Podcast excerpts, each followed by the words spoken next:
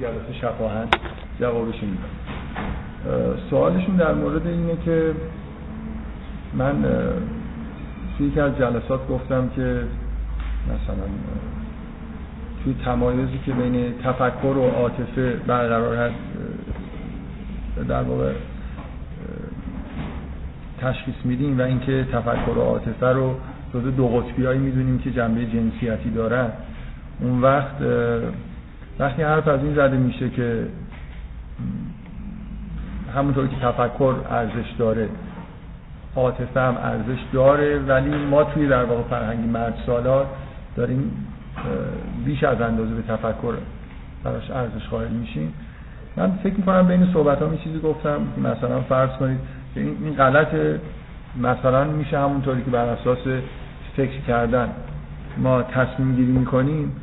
زنها یه جوری بر اساس احساس تصمیم گیری می‌کنن و میشه تصور کرد که اونجوری هم به نتایج درستی بتونی برسیم. یه جوری انگار که هر دو تا ابزار تفکر و عاطفه به خوبی هم دیگه می‌تونن توی تصمیم گیری کمک می‌کنن و سوال در واقع اینه که خب معمولا اینجوری که آدم وقتی بر اساس احساس خودش تصمیم می‌گیره تصمیم درستی نمی‌گیره در حالی که تفکر مثلا یه جوری با دور اندیشی بیشتر میشه تصمیم های درست بگیره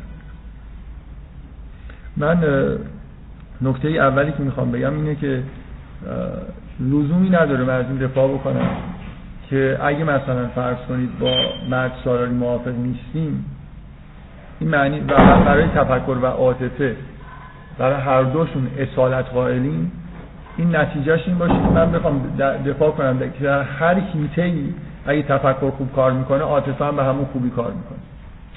یعنی من تصورم اینه که این حرف درستیه که معمولا با تفکر میشه مثلا فرض کنید دوراندیشی انجام داد که شاید به طور طبیعی با عاطفه نمیشه انجام داد.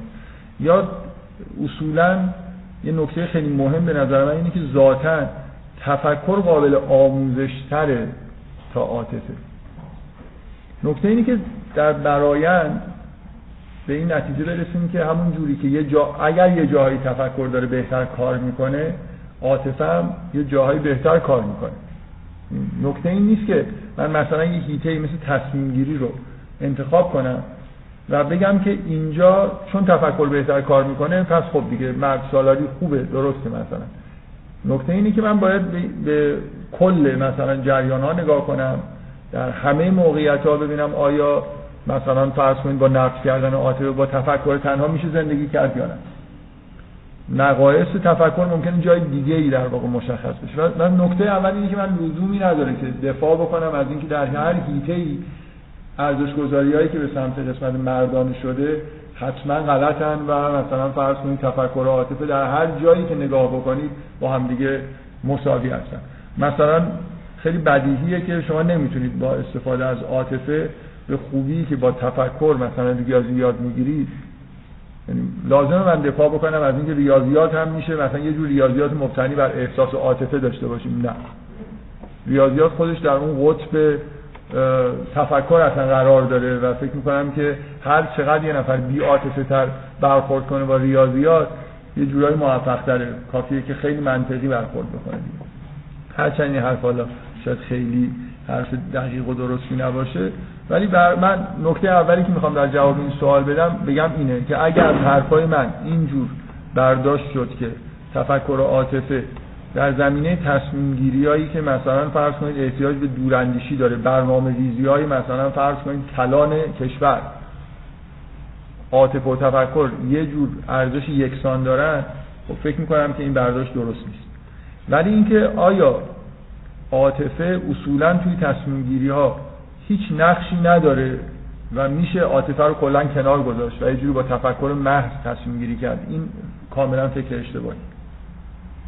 یعنی عاطفه در واقع یه جور کمک می‌کنه به تصمیم گیری همونطوری که یونگ در واقع بیان می‌کنه عاطفه یه جور نیرویه که شما می‌تونید با استفاده از اون ارزش گذاری بکنید. ارزش گذاری برای خوب و بد انجام بدید. من توی موقعیتی قرار گرفتم و احساس بدی دارم نسبت به موقعیتی که توش هستم و احساس خوبی دارم نسبت به موقعیتی که دیگه ای که می‌تونم تصور بکنم. این ارزش گذاری اصولا عاطفه کارش اینه که بر اساس ارزش ها انگار یه جوری تصمیم می‌گیره. این این اون خوبه. من مثلا این کار می‌کنم. یا مثلا شما به اخلاقی که میشه اسمش اخلاق زنانه گذاشت. اگه اخلاق مردانه بر اساس درست و غلط مثلا معنی پیدا می‌کنه اخلاق زنانه می‌تونه بر اساس زشت و زیبا معنی داشته باشه. یه کاری زشته یه کاری زیباست. زیبایی و زشتی رو میشه به اعمال انسان نسبت داد و میشه بر اساس زشت و زیبا یه جور تصمیم گیری کرد چه کاری خوبه چه کاری بده. اینکه عواطف کمک می‌کنن به اینکه ما یه جوری ارزش گذاری های درست انجام بدیم. تفکر کمک می‌کنه به اینکه من یه جوری در واقع راههایی رو پیدا بکنم که به اون چیزی که خوب می‌دونم برسم. این در عین حالی که من دارم وقتی دارم تصمیم گیری می‌کنم یه جوری ممکنه از عاطفه برای هدف گذاری کردن برای تشخیص دادن اینکه چه چیزهای خوب و بده استفاده بکنم در این حالی که دارم فکر می‌کنم به اینکه چه جوری می‌تونم به طور منطقی کارهایی رو انجام بدم. من نهایتا تصورم اینه که تفکر خالص هیچ جایی خوب کار نمی‌کنه. عاطفه خالص هیچ وقت خوب کار نمی‌کنه. و همیشه من حرفم نهایتا اینه که شما باید به یه حالت تعادلی برسید که همه این چیزها رو با همدیگه داشته باشید. و اینه به کمال رسیدن معنیش اینه. و در عین حال قبول دارم که توی جاهایی که احتیاج به تصمیم گیری های مثلا فرض اجتماعی هست تصمیم گیری های فردی که همراه با دوراندیشیه تفکر یه جور چیز ضروریه که اگه نداشته باشید حتما اشتباه می‌کنید. یعنی با عاطفه خالص کار کردن. ببینید من دفاعم از جنبه های زنانه این نیست که جنبه های زنانه رو میشه مستقل از جنبه های مردانه کاملا گفتی درست کار می‌کنن. هدف من مرتب چیزی که تکرار می‌کنم اینه که جفتشون جدا هم بد کار می‌کنن. و تو حالت تعادله که ما می‌تونیم در واقع به یه اگه شما ندونید ارزش گذاری های خوبی نداشته باشید خوب و بد رو در واقع ارزش گذاری نکنید اصلا تفکر می‌خواد شما چه تصمیمی می‌خواد بگیرید به چه سمتی می‌خواد برید چی خوبه چی بده از کجا می‌خواد به کجا برید. اینکه من لازمه که یه حسی داشته باشم نسبت به موقعیتایی که توش هستم موقعیتایی که می‌تونم توش قرار بگیرم و بعد یه جوری با استفاده از تفکر راه های درست رو پیدا بکنم و به نتیجه برسم. این دقیقا من فکر می‌کنم توی دنیایی قرار داریم که تفکر بدون عاطفه مشکل ایجاد کرده. و دقیقا اینکه اصلا معلوم نیست که کجا داریم میریم ولی تصمیم های موضعی خیلی خوب داریم می‌گیریم. اینکه تصمیم های آدما رو به گیم تشبیه می‌کنن. یه, یه گیم وجود داره. مردا اتفاقا اصولا رویشون همینجوری هست دیگه. یه سری قواعد گیم بهشون بدید یه تصمیم استراتژی های خیلی دقیقی انتخاب می‌کنن که مثلا پیافشون به بهترین وضعیت ممکن برسه ولی اصولا این گیم قرار ما رو به کجا ببره؟ چه بازی داریم انجام میدیم؟ اینا خودش مهمه دیگه. ببینید نهایتا من جوابم به این سوال اینه که دقیقا این شکلی هست که با عواطف نمیشه خیلی دوراندیشانه تصمیم های درست گرفت. با تفکر هم نمیشه بدون عاطفه اصلا بفهمیم که چیکار داریم می‌کنیم. یه جوری تلفیق این دوتا خوبه. و توی هیته تصمیم گیری تفکر چیز خیلی ضروریه. آدمایی که صرفا با استفاده از عواطف خودشون یه سری تصمیماتی می‌گیرن معمولا خیلی تصمیمات آنیه و نیاز داره که آدم تفکر خوبیش اینه که شما یه سری اصول در واقع برای خودتون در نظر می‌گیرید و بعد در اساس اون اصول می‌تونید یه استنتاجایی بکنید. اصول ثابتی داشته باشید که همیشه در واقع ازش استفاده بکنید و معمولا عواطف خیلی مبتنی بر اصول خداگاهی نیستن. بنابراین جواب من اینه که اولا لزومی نداره. من در هر هیته جواب این باشه که هر چیز زنانه و مردانه به خوبی هم کار می‌کنن. اصلا قرار نیست که بگیم که هیچ کدومشون خوب کار می‌کنن. قرار بگیم که جدا از هم بد کار می‌کنن. و توی بعضی از هیته ها مثلا در ریاضیات قطعا اینجوریه که تفکر ضروریه و عواطف مثلا اونجا خیلی نقش مهمی ندارن. ما هیته های مردانه ای به وجود آوردیم که توش تفکر خوب کار می‌کنه و اونجا ممکنه عواطف خیلی به درد نخورن. وجود همچین هیته هایی که اکثر مثلا جنبه علمی رو شاید تشخیص تشکیل میدن حتی هنر رو هم کم کم وارد همین هیته ها کردیم. مثلا به فرم بیشتر توجه داریم که تفکر آگاهانه یه جوری در واقع بهتر توش می‌تونه دخالت بکنه. در هر حال حرف اینه که آره هیته هایی وجود داره که تفکر بهتر کار می‌کنه هیته هایی وجود داره که عاطفه توش بهتر کار می‌کنه. و نهایتا ما باید به حالت برایند این دوتا برسیم. با هر کدومشون به طور خالص کار بکنیم یه مشکلات پیش میاد. من فکر کنم جواب نسبتا روشنی دادم به این حرفی که در سوالی که شده. در ادامه بحثایی که من دفعات قبل کردم می‌خوام قبل از اینکه بحث رو ادامه بدم روی یه چیزی تاکید بکنم. اونم اینه که بحثایی که دارم می‌کنم چقدر دور شدیم از اون اهداف اصلی که تو این جلسات داشتیم که مثلا بر اساس روانکاوی حالا فعلا کاربردهای یونگ رو قرار بود بگم چون بعد از جلسه این در واقع حرف پیش اومد که یه جورایی به نظر میاد که وارد یه دیتهی شدیم که خیلی ربطی به اهداف اولیمون نداره من می‌خوام اصرار کنم که بحثایی که اینجا دارم می‌کنم به شدت یونگی. بنابراین خیلی این احساس رو ندارم که هرچند برنامه ریزی شده نبود که اینقدر به اصطلاح وارد این بحثای مرد سالاری و این حرفا بشم شاید بیش از مثلا اندازه لازم به نظر می‌رسه که روش معطل شدیم ولی می‌خوام روی این اصرار بکنم که این بحثای یونگی.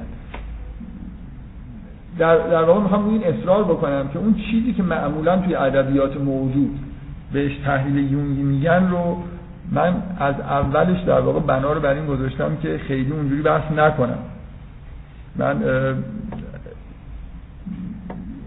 این حرف رو بارها تکرار کردم که شاید بیانی که من از یونگ می‌کنم به دلیل اینکه خیلی میل دارم که یه جوری از این اصول اصول و مبانی مثلا منطقی مثل مدل علمی در واقع درش بیارم یه مقدار با بیانهای خود یونگ ممکنه تفاوتایی داشته باشه.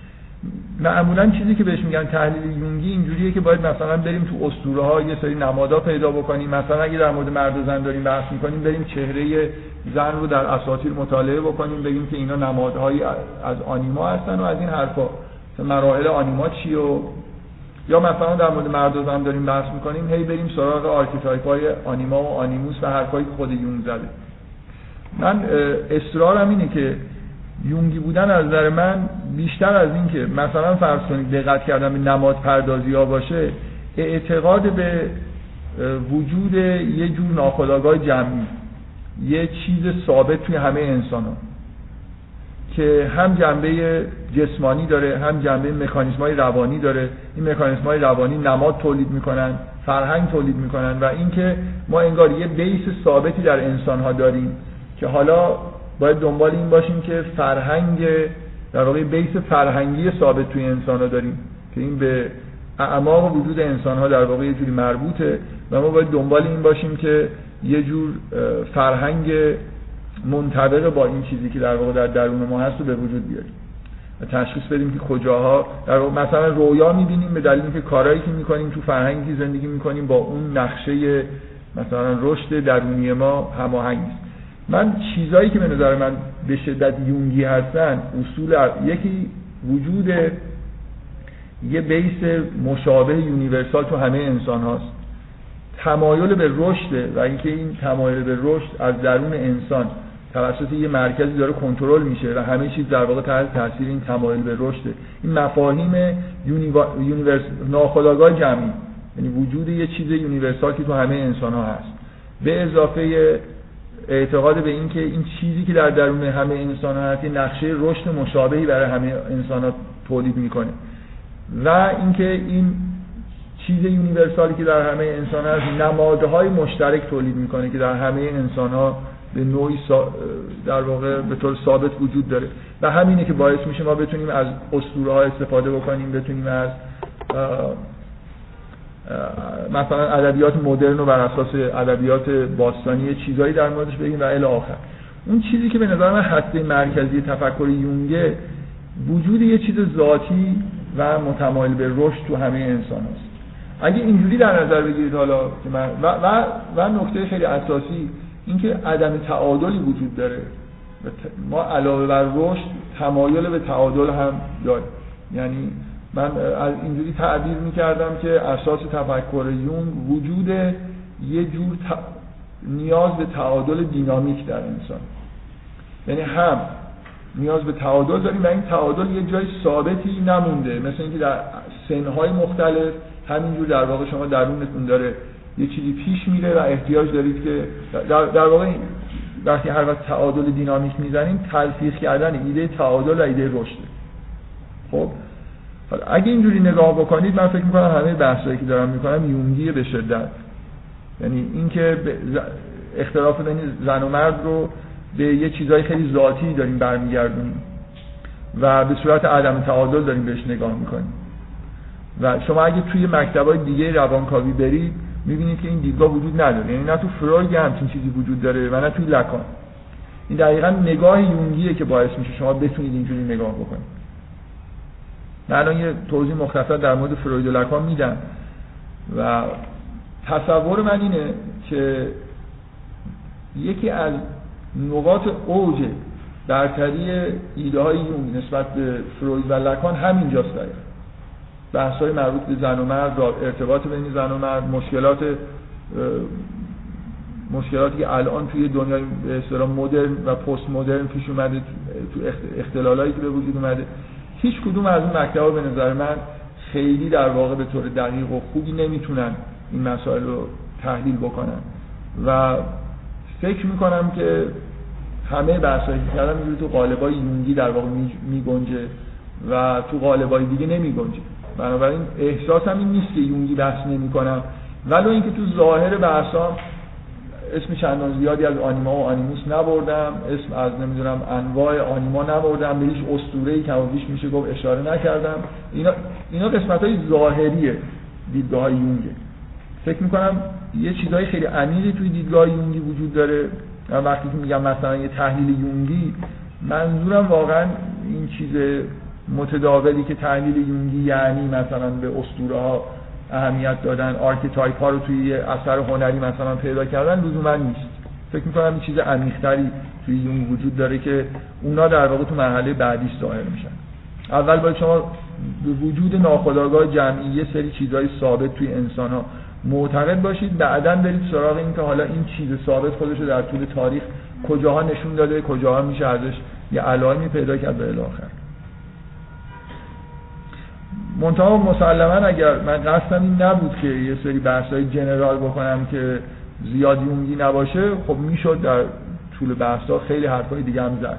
من یه خورده اینو رعایت کردم که از اون سخنرانی عمومی به بعد یه مقدار در واقع فرض بر این بذاریم که آدمایی که اومدن تو جلسه عمومی نشستن با مبانی یون خیلی آشنا نیستن. بنابراین سعی کردم که استفاده از اصطلاحات و مثلا جزئیات نظر یونگ به حداقل برسونم.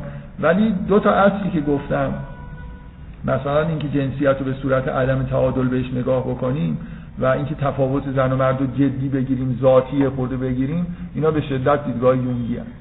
و اصلا با دیدگاه مثلا فرویدی هماهنگ نیستم با دیدگاه دیگه هم خیلی هماهنگ نیستم بذارید من یه توضیح مختصری بدم که فراموش نکنید که فروید چجوری نگاه می‌کرد و می‌خوام در واقع یه جوری بهتون نشون بدم که فروید کجای این من جلسه قبل بحثمون در مورد این بود که این, این نوع نگاهی که من تو این جلسات به این مسئله مرد سالاری داشتم یه نقطه کاملا مقابلی داره که حالا نمی‌دونم اسمش رو بذاریم مثلا دیدگاه رسمی آکادمیک چیزی که فمینیسم مبتنی بر تشابه بیشتر بهش میگن که تقریبا در یه تضاد عجیبی با این دیدگاه قرار داره و خب اینکه دو تا مدل شما داشته باشید که یه جوری خیلی جا درست برعکس همدیگه دارن حرف می‌زنن و در کنار همدیگه دارن زندگی می‌کنن و هر دوتاشون به نظر میاد که موجودیتشون به حالت پایداری رسیده. این خود عجیبه دیگه. آدم انتظار نداره دو تا مدل علمی ضد هم دیگه حرف بزنن. مثلا باید یه حرفای خیلی مشترکی در واقع باشه یه جاهایی با هم اختلافایی داشته باشه. ولی واقعا فکر می‌کنم این دو تا دیدگاه عمیقا متناقض و متضاد با هم دیگه هستن. حالا هم توضیحاتی جلسه قبل دارم تا حدود زیاد دو جلسه قبل گفتم هم ادعای اونا جوابایی که از این ور میاد تا حدود اینو باید روشن کرده باشه در مورد فروید اگه به فروید نگاه کنید اگر یونگ اعتقادش اینه که تفاوت‌های زن و مرد بی نهایت عمیقن و به اعماق وجود انسان در واقع برمیگردن و اساسا تفاوت ها اینجوری هستن که شما دو تا archetype کاملا متمایز از هم دیگه. archetype های چیزهای خیلی ذاتی هستن و شما در مرد آنیما دارید در زن آنیموس دارید. مثل اینکه اصلا توی به archetype که در واقع ویژگی های اون ناخودآگاه جمعی هستن که تو همه انسان ها به طور ذاتی وجود داره. مرد و زن اونجا با هم دیگه اختلاف دارن. یعنی مثل اینکه در عمیق‌ترین لایه های روان انسان بین مرد و زن اختلافی وجود داره. خب. شما اگه به فروید نگاه بکنید فروید این اخت... بعد دیدگاه های جدیدتر اینه دیدگاه های به اصطلاح رسمی تر که الان دیدگاه های مطالعات زنان و این حرفا نقطه مقابل اینه. تا جای ممکن سعی می‌کنن بگن این اختلافات جنبه های فیزیولوژیک و زیستشناسی و روانیش در مینیموم ممکنه و اختلافات بیشتر زایده فرهنگ و اون چیزیه که اجتماع در واقع داره به ما تحمیل می‌کنه. یعنی جامعه است که نقشای زن و مرد رو آفریده و اینا اصالتی ندارن به هیچ چیز عمیقی در روان انسان در واقع بر نمیگردن. تفاوت در حد تفاوت های فیزیولوژیک و آناتومیک خیلی ساده است. و روان روان زن و مرد قابلیت های روانی زن و مرد تقریبا به طور کامل با هم دیگه مساوی هستن. کافیه که شما نوع تربیت این دوتا رو یکی بکنید تا بتونن کارایی های مشابه داشته باشن. اینکه درست یون تقریبا یه طرف طیفه و این دیدگاه یه طرف دیگه طیف هستن خیلی واضحه دیگه. یعنی اون تا حد ممکن تفاوت‌ها رو یه جورایی ذاتی می‌گیره تا جا... نه اینکه به که نتیجه تربیت و اجتماع از قائل نیست. ولی فکر می‌کنم تو مجموعه نظری های موجود یون در واقع یه سر طیف قرار می‌گیره که نه فقط زیست شناسی رو مکانیسم های روانی زن و مرد رو با هم دیگه متفاوت می‌گیره. و این طرفش خب طبیعی همه چیز رو فرهنگی فرض می‌کنه.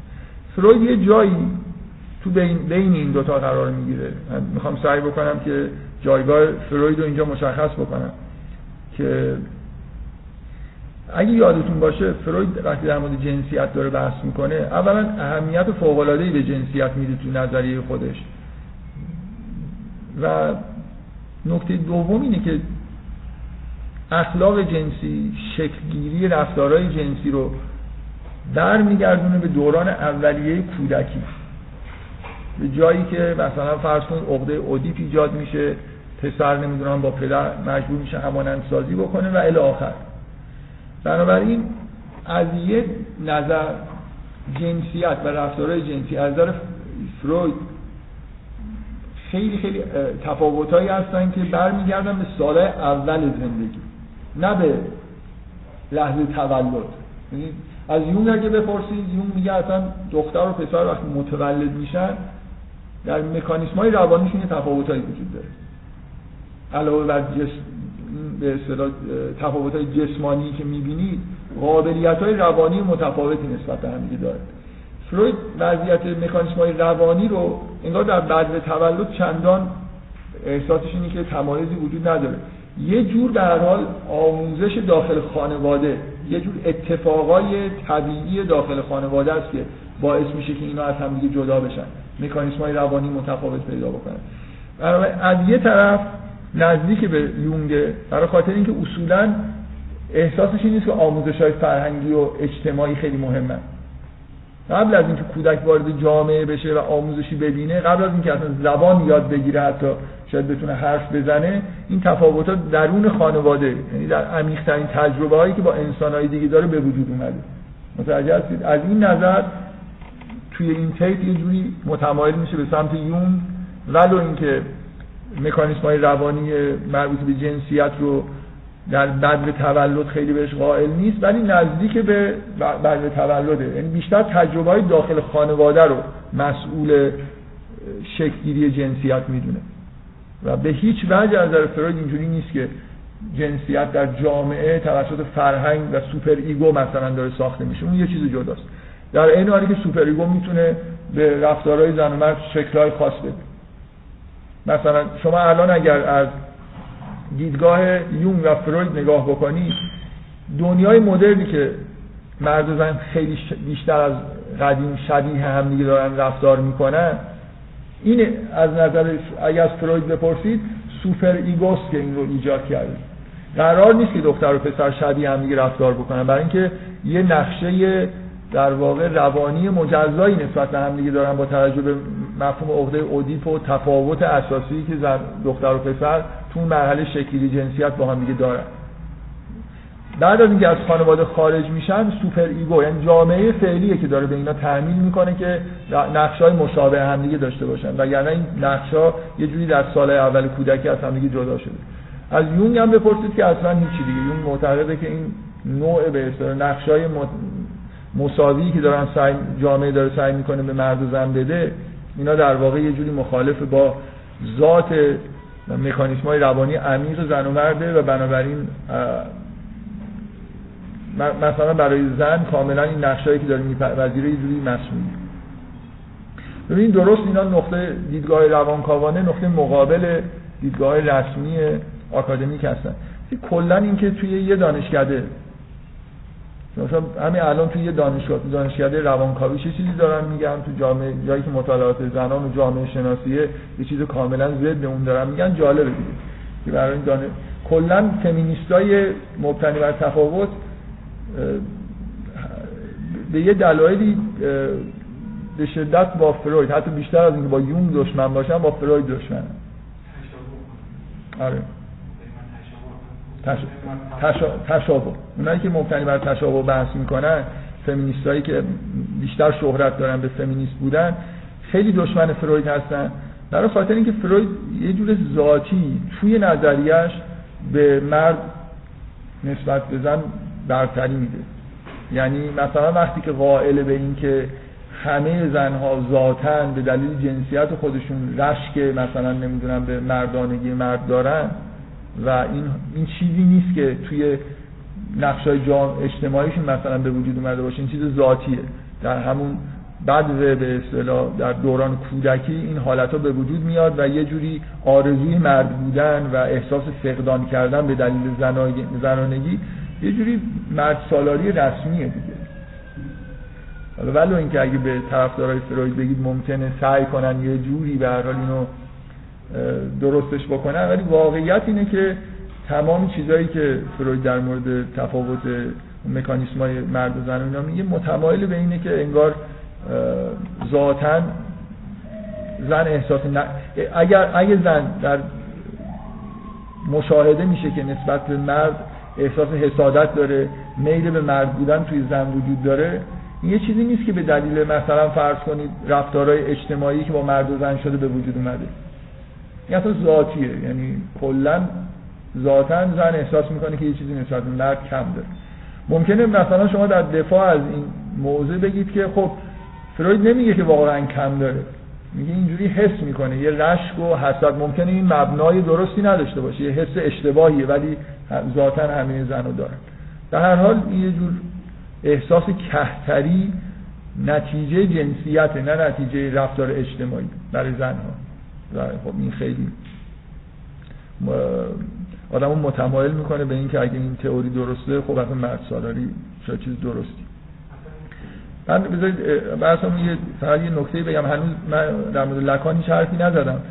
ولی این نوع دیدگاه های فرویدی در لکان رسمیت خیلی بیشتری پیدا می‌کنه.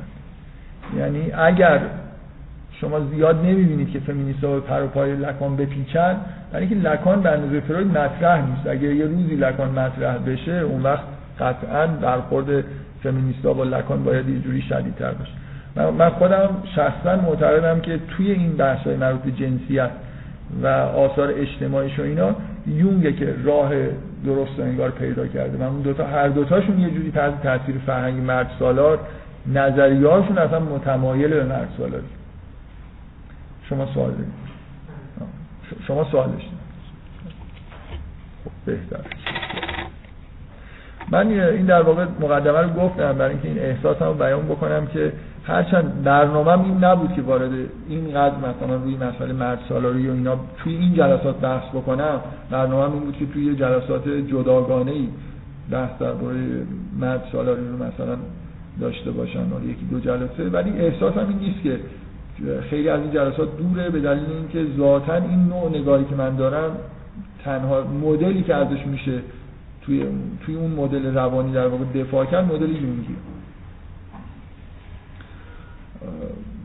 یه نکته دیگه اینه که من همینجوری به عنوان یه تفسره می‌خوام بگم که به نظر میاد که یونگ خیلی خوب در مورد زن و مرد در مورد مرد سالاری و اینجور چیزا بحث کرده. خیلی زیاد هم از این بحث ها هست. یعنی هر جایی که در مورد آنیما و آنیموس داره بحث می‌کنه به هر حال یه جوری به این مسائل هم اشاره می‌کنه. ولی ممکنه به نظر بیاد که یون چندان توجهی به سرمایه‌داری نداره. و مثلا این شاید یه نقصی توی تحلیل های یونگه با توجه اینکه یون خیلی سعی کرده که ایده های خودش رو توی هیته مختلف در واقع به کار ببره کمتر وارد بحثایی شده که مستقیما به مثلا فرض کنید جامعه سرمایه داری و اینا و آسیبای روانی که میرسونه مربوط میشه. من می‌خوام بگم این ظاهر مطلبه و می‌خوام سعی کنم یه آدرسی بهتون بدم که کجا هست که این داره به اختلالای که نتیجه نظام سرمایه‌داری اشاره می‌کنه بدون اینکه خیلی وارد مکانیسم های سرمایه‌داری بشه. در واقع یه خورده عقبتر وایستاده یه چیز کلیتر از سرمایه‌داری رو داره نرم, می‌کنه. اونم هر جاییه که یونگ با عنوان شاید بزرگترین انحراف موجود جامعه مدرن به ضدیت جامعه مدرن با فردیت انسان بحث می‌کنه.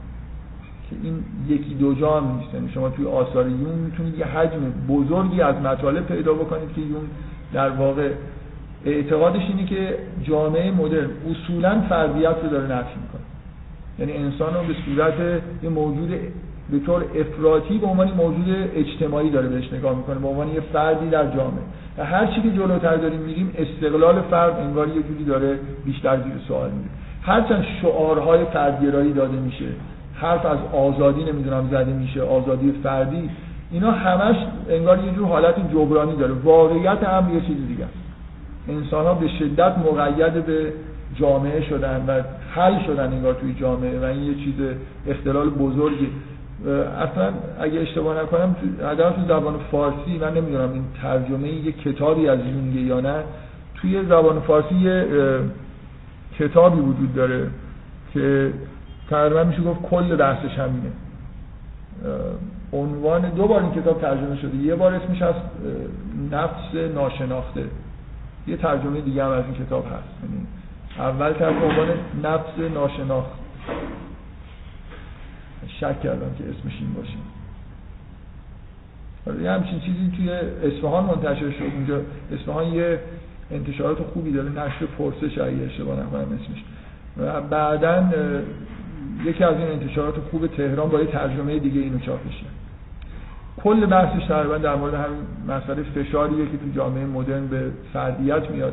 تقریبا همه جاهایی که یونگ در مورد سیاست داره بحث می‌کنه نقدش نسبت به سیاست مدرن همینه. این گله زندگی کردن و اینکه انسان ها مثلا فرض کنید درسایی که در مورد فاشیسم و اتفاقای جنگ جهانی دوم داره اینکه یه ما پدیده های جدیدی که واقعا انگار که توسط رسانه ها آدما به صورت یک گله های چوپانی میشن دیگه میرن این ور میرن اون ور و فردیتشون کاملا توی جامعه. یعنی طرف فردیت یه آدم اینکه اینکه ما تو دوران مدل به یه جایی برسیم که توی حداقل دهه های تو میشه گفت نیمه اول قرن بیستم. یکی از مهمترین چیزهایی که یه فرد در خودش احساس می‌کنه تعلقش به ملت یعنی ناسیونالیسم تبدیل میشه به ایدئولوژی غالب همه حداقل جوامع اروپایی این یه چیز خیلی عجیبیه دیگه. اینکه من بیشترین احساس و هویتم این باشه که مثلا ایتالیایی هم. یعنی در واقع هویتم اینه که متعلق به این سرزمین یا این جامعه هستم. خب این واقعا یه چیز من فکر نمی کنم در زمانهای قدیم مثلا خیلی احساس ایرانی بودن احساس نمی‌دونم این بر این تعلقشون به یه جامعه خیلی این احساسشون ضعیفتر بود ناسیونالیست بودن. یعنی با یه رنگ پرچم مثلا مثلا این حالت قراردادی که ناسیونالیست بودن. این تعلق داشتن به یه آب و خاک به یه دهکده به یه خانواده این خیلی فرق می‌کنه با تعلق داشتن به یه ملتی که یه مفهوم قراردادیه. یعنی همین ایتالیا ممکنه فردای خود بزرگتر یا کوچیکتر بشه ولی من هنوز احساس می‌کنم ایتالیایی هم یعنی مهم هم نیست که این ایتالیا چیزی انگار رنگ پرچمه که همین چیزو داره تعیین می‌کنه. اگه ایتالیا مثلا آلمان تبدیل به شهرک هم بشه من همچنان باید احساس کنم که مهمترین ویژگی اینه که متعلق به آلمانم نه میشه گفت تعلق به زبانه. به تقریبا هیچ چیز واقعی نیست. چون اساس ناسیونالیسم چیزی که بیشتر تعیینش می‌کنه پرچم و نظام سیاسی دیگه. مثلا من به دلیل اینکه ناسیونالیستم برای ایتالیا میجنگم برای آلمان میجنگم. به عنوان یه یعنی ملت توی قرن بیستم یه واحد سیاسی قراردادیه و بعدم هویتمو بر اساس این می‌خوام یه جوری تعیین بکنم. مهمترین مشخصه خودم رو ببینم مثلا به عنوان اینکه عضو این ملت هستم. این خیلی چیز عجیبیه. اینکه توی دوران مدرن مدام در واقع جامعه داره پیشروی می‌کنه یه جوری به سمت از بین بردن فردیت انسان. این این بحثایی که یوم داره می‌کنه به شدت نزدیکن به نقد کردن سرمایه داره چون این ویژگی ها ویژگی هایی که سرمایه داری هم که داره پیش میره داره به وجود میاره. ولی کمتر من جایی دیدم که مستقیما این نقد به نظام سرمایه داری رو بکنه. اتفاقا این نگاهی که یومی داره این حسن داره که همونجوری که من وقتی حرف از سرمایه سالاری می‌زنم نظام سرمایه داری غرب همون قدری سرمایه سالار حساب میشه که مثلا فرض کنید نظام کمونیستی چین اینا جفتشون در واقع یه کار دارن انجام میدن. فقط متد کار کردنشون با هم فرق می‌کنه. هر دوتاشون کاپیتال رو مثلا درآمد سرانه نمی‌دونم کشور رو دارن بالا می‌برن. این تصمیم گیری های اساسی بر اساس فرهنگ و هیچ چیزی نیست بغیر از اینکه بر اساس مثلا اقتصاد باشه. سرمایه سالاری به این معنا اتفاقا شما وقتی متنای یونگو می‌خونید بیشتر پیکان حملاتش به یه چیزایی مثل فاشیسم و کمونیسمه. بیشتر از اینکه به سرمایه‌داری به این معنای مثلا آمریکاییش در واقع توجه داشته باشه. احساسش اینه که کمونیسم و مثلا فاشیسم که توش یه جور ناسیونالیسم یه جور به سوسیالیسم هم بوده اینا بیشتر حتی از نظام سرمایه‌داری آمریکایی فردیت رو به خطر انداختن. گله‌وارتر دارن با آدمایی که تو, تو این کشورها زندگی می‌کنن برخورد می‌کنن. بنابراین های یونگ از نقد سرمایه‌داری به معنای متعارف جوری فراتر بود یعنی اون چیزی رو که مانع پیشرفت انسان می‌دونه اینه که ما توی نظام های اجتماعی داریم زندگی می‌کنیم که خیلی دارن به فردیت فشار میارن اگه اینو یه جور نقد سرمایه سالاری بدونیم اون وقت میشه گفت که یونگ هم در زمینه نقد سرمایه سالاری به اندازه کافی بحث کرد بدون اینکه خیلی به مکانیسم های اقتصادی اشاره بکنم. بفرمایید.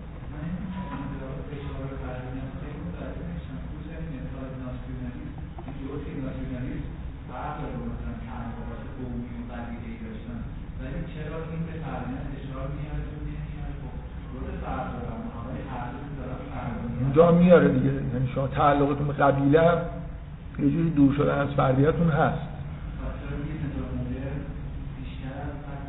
برای خاطر اینکه قبیله خانواده مثلا.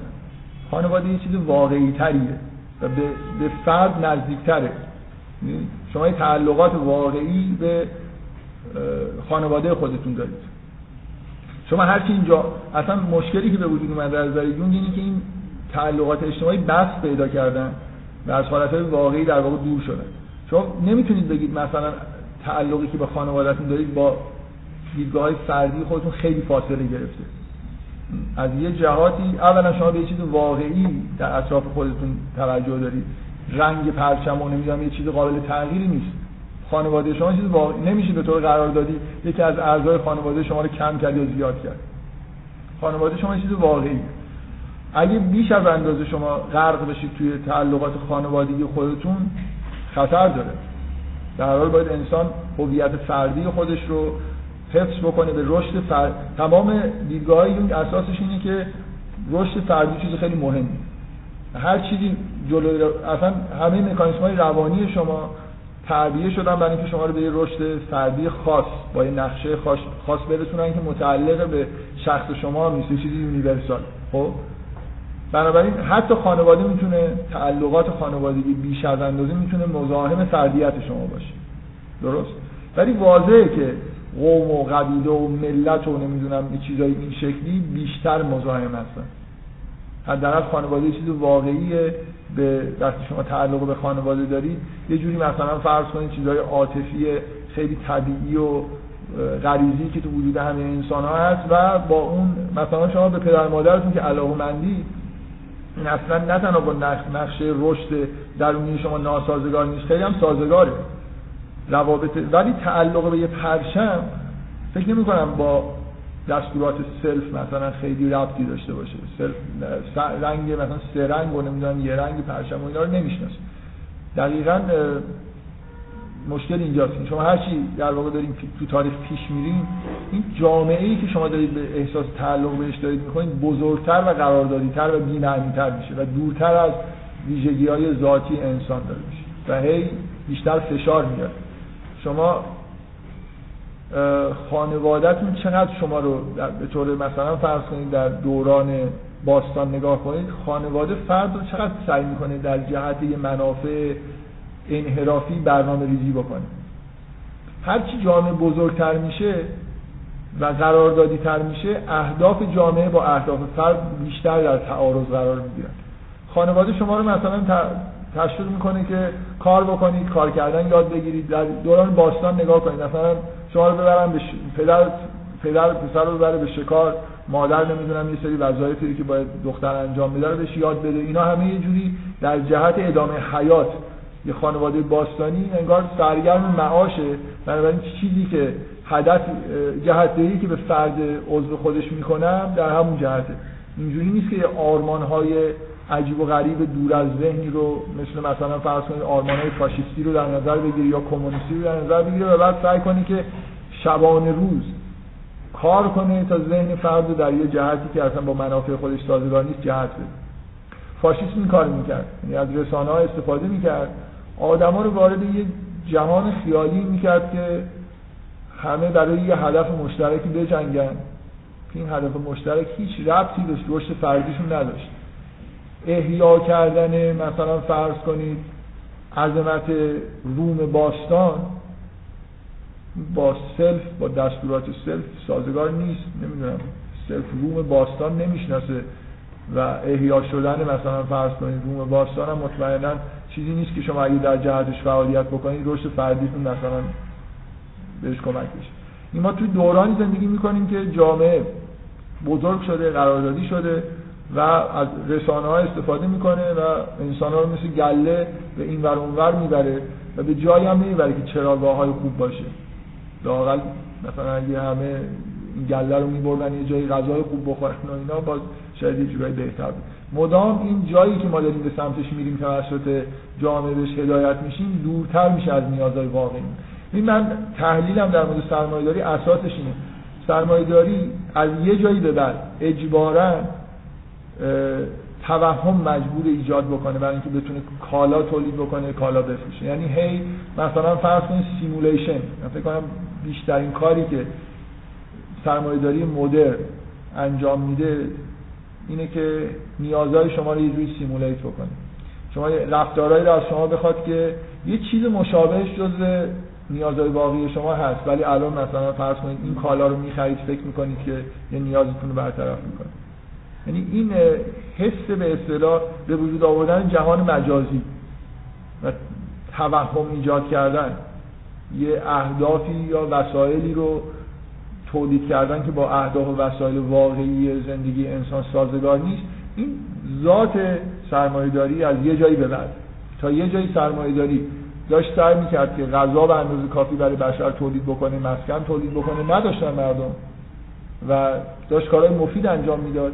وقتی نیازهای فیزیولوژیک رو تونست رفت بکنه برای خاطر اینکه نیازهای بالاتر رو نمی‌تونه اونجوری که نیازهای فیزیولوژیک با کالا رفت می‌کنه رفت بکنه هی حالا سعی می‌کنه که نیازهای فیزیولوژیک رو یه جوری بس بده. مثلا فرض کنید سکس رو از یه حالت طبیعی خارج بکنه انواع و اقسام. مثلا فرض کنید بازیشهایی درست بکنه تفریحاتی درست بکنه که چندان به نیاز رفع نیاز جنسی کمک نمی‌کنن.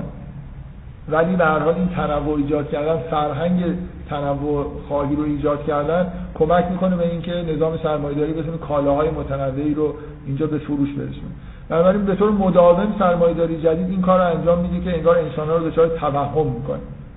و اهداف جامعه های جدید نه تنها منطبق با نیازهای فرد نیست ضد نیازهای فرد.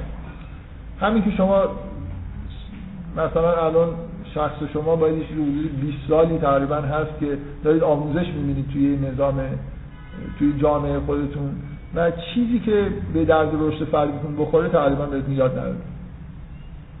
چرا؟ برای اینکه اهداف جامعه چیزی دیگه است.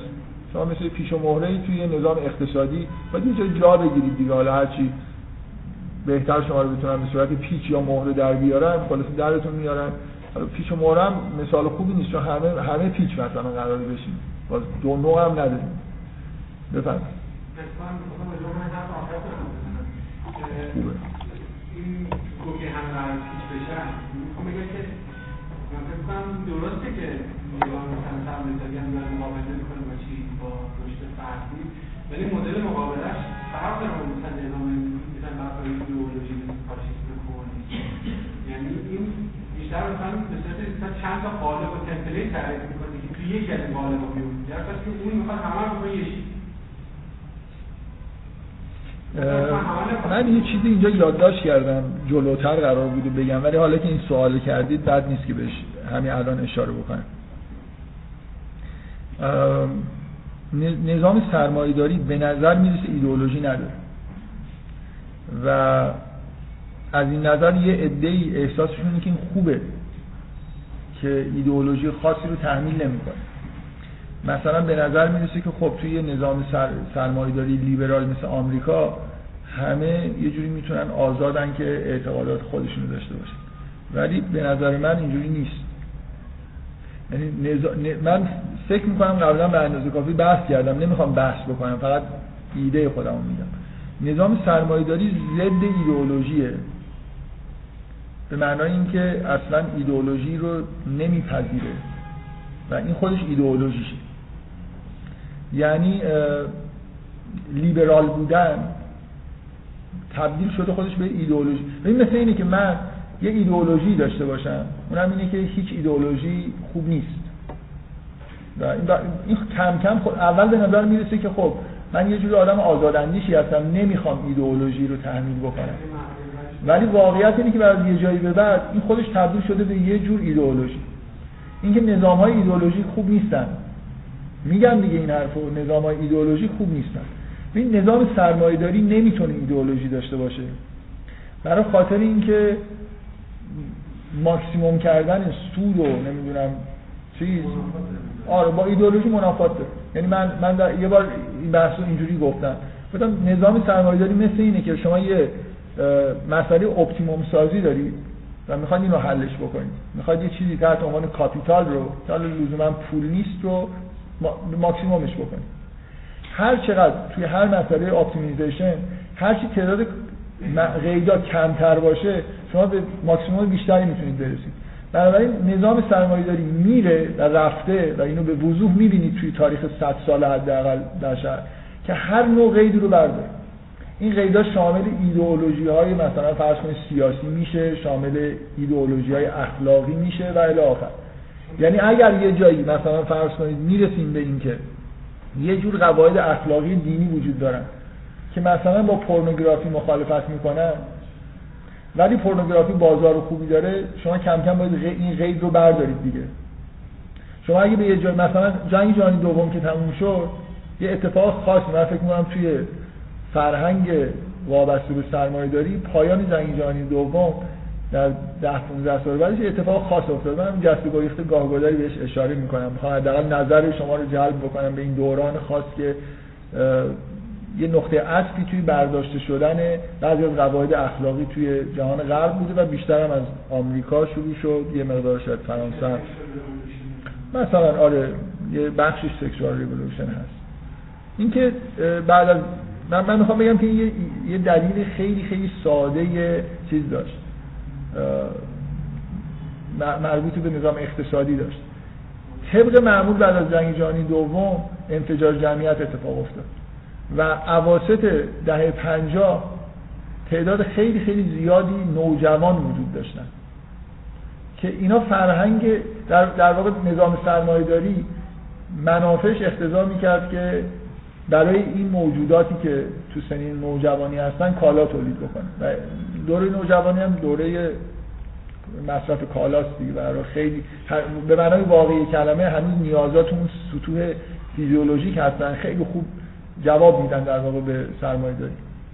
چون من اشاره خاص در مثلا فرض کنید دوران الویس پریسلیه که الویس پریسلی یه جور به اصطلاح شمایل خاص یه دورانه که یه چیزی رو ما پشت سر گذاشتیم. بعدا به sexual revolution این چیزا رسیدیم. یعنی فرهنگ از شما تو اون دوره دهه 50 که نگاه کنید از موسیقی گرفته تا سینما همه جنبه های فرهنگی و هنری یه تحول اساسی توشون اتفاق افتاد. و یه با فشار فوق العاده زیاد یه قیدای اخلاقی یه دفعه بعد شاید از اون به بعد تا دوران مثلا سالهای دهه مثلا 80 و 90 و اینا اتفاق مهم دیگه ای نیفتاد. همون در واقع صدا شکست تبدیل شد به دوران مثلا خاصی دهه 60 و 70 که سکشوال ریولوشن توش اتفاق افتاده اینا یعنی شما وقتی که یه جمعیت نوجوان به وجود میاد که هزاران هزار نفرن و اینا یه کالاهایی رو طلب می‌کنن خب براشون کالا تولید میشه اینکه غیره و من به این دلیل به این دوره اشاره می‌کنم که دوره مقابله شدید نهادهای اخلاقگرای آمریکا با این پدیده الویس پریسلی علت اینکه الویس پریسلی رو عنوان نماد میگم شما جاهای دیگه نمی‌بینید که هیاهوی زیادی شده باشه. ولی حول و حوش راک اند رول به عنوان یه پدیده فرهنگی جدید یه قیامتی به پا شد یعنی تمام نظام های اخلاقی و مذهبی آمریکا با تمام قوا در واقع جوری وایستادن جلوی این پدیده و شکست خوردن. برای خاطر اینکه نظام این رو در واقع نمیپذیرفت. که درست این ضد اخلاقیه که به طور معمول ما داشتیم توی آمریکا ولی یه این صد شکست دیگه من یه بار به این موضوع اشاره کردم که یه مقاله خوندم توی فکر کنم هرالد تریبیون حدود 4 5 سال قبل درباره امینم توش اشاره کرده بود که امینم پدیده مثل الویس پریسلی یعنی دوباره به نظر میاد که یه تفاوت اصلی یعنی اون مقداری که به اصطلاح داره ناگهان قواعد اخلاقی رو زیر پا می‌ذاره مثل نقطه اصل میمونه. امینم یه ستاره بزرگ موسیقی رپ. شباهتش به الویس پریسلی از این جهته که الویس پریسلی هم همون کاری رو کرد که امینم کرده. از این نظر که rock and roll یه چیز متعلق به سیاه‌پوستای آمریکا بود و الویس پریسلی تونست این موسیقی رو به جمعیت بزرگ سفیدپوستای در واقع آمریکا بشناسونه. با با الویس پریسلی بود که rock and roll تبدیل به پدیده جهانی شد. تا وقتی سیاه‌پوستا این موسیقی رو داشتن که آره بیشتر بین خودشون بود. کمتر در واقع پیش میومد که یکیشون یه صفحه‌ای مثلا خیلی بفروشه. ولی الویس پریسلی تو سال 1956 همه رکوردها رو در واقع یه جوری با فروختن یه صفحه معروفی در واقع صفحه دیگه می‌دونی صفحه چیه که؟ آره.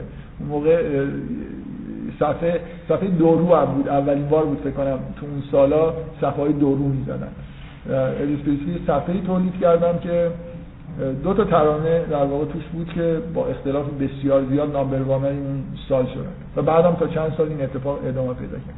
امینم از این نظر شباهت داره که رپ رو که باز در واقع منشأ سیاه داره وارد فرهنگ به شدت وارد فرهنگ سفید پوستا کرد و الان دیگه شما نمی‌تونید بگید که رپ موسیقی سیاه پوستاست و اون فروش نجومی مثلا یکی دو تا از آلبوم های امینم هم برای موسیقی رپ یه اتفاق خاص بود. یعنی قبلش به این شکل بین المللی نشده بود که امینم این کار کرد. و دقیقا نکتهش اینه که امینم از شکستن قواعد اخلاقی یه چیزی مشابه الویس هست. یعنی اگه الویس برای اولین بار ترانه هایی می‌خوند که یه جوری سکسی بودن نه عاشقانه. ولی اینکه الان شما اگه گوش بکنید و متن ترانه رو ببینید تعجب می‌کنید که این چیزها رو این حرفا رو بشه اسمش سکسی گذاشتن که اینقدر توش استعاره و مثلا ترانه معروف داگ ترانه سکسی در دوران خودش حساب میشه بدونی که هیچ چیز خاصی در واقع توش باشه. اینکه برای اولین بار قرار یه از قول یه پسر جوانی با دخترها داره مستقیما صحبت می‌کنه و یه جور حالا به طور اصراری یا مستقیم داره حرفایی می‌زنه که مربوط به مسائل جنسی میشه. خیلی در حد تمام عاشقانه قبل از جنگ جهانی دوم اینجوری نبود. خیلی در یه لول رومانتیک بود مثلا خیلی در لول بالاتری. امینم قواعد اخلاقی مثلا ترانه خونده از قول یه پسری که مادر خودش رو کشته و حالا داره توضیح میده که میگه میگه ساری ماما مثلا من چطور شد که کشت؟ داره تعریف می‌کنه که چی شد مادر خودش رو کشت. یا ترانه خیلی خیلی پرفروش و معروفش از طرف یه پسری که داره به امینم پیشنهاد می‌کنه که بیا با هم زندگی کنیم.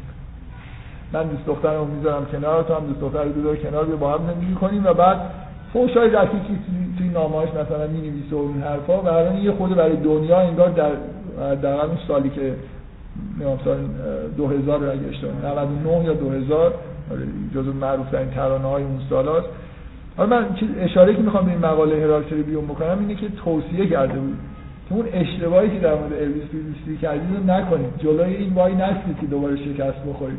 مثلا خیلی جالبه دیگه. یعنی جا... نظام سرمایه‌داری اینجوریه که دیگه این پدیده اتفاق افتاده. می‌بینید فروش داره می‌کنه دیگه خود خودتون رو وارد جنگی نکنید که حتما میبازید توش.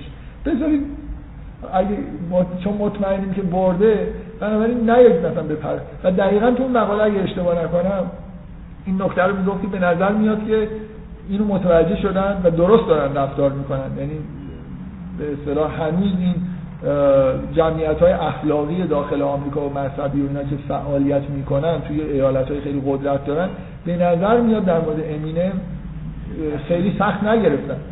یعنی به عنوان یه چیزی که دیگه خب نمیشه جلو این چیزا رو گرفت قبول کردن که اینم مثلا دیگه کش حرف زدن از کشتن مادر رو دیگه نمی‌دونم همجنس گرایی مثلا به این شکل و اینا دیگه یه چیزیه که باید تحملش بکنیم دیگه اینم اینجوری شد.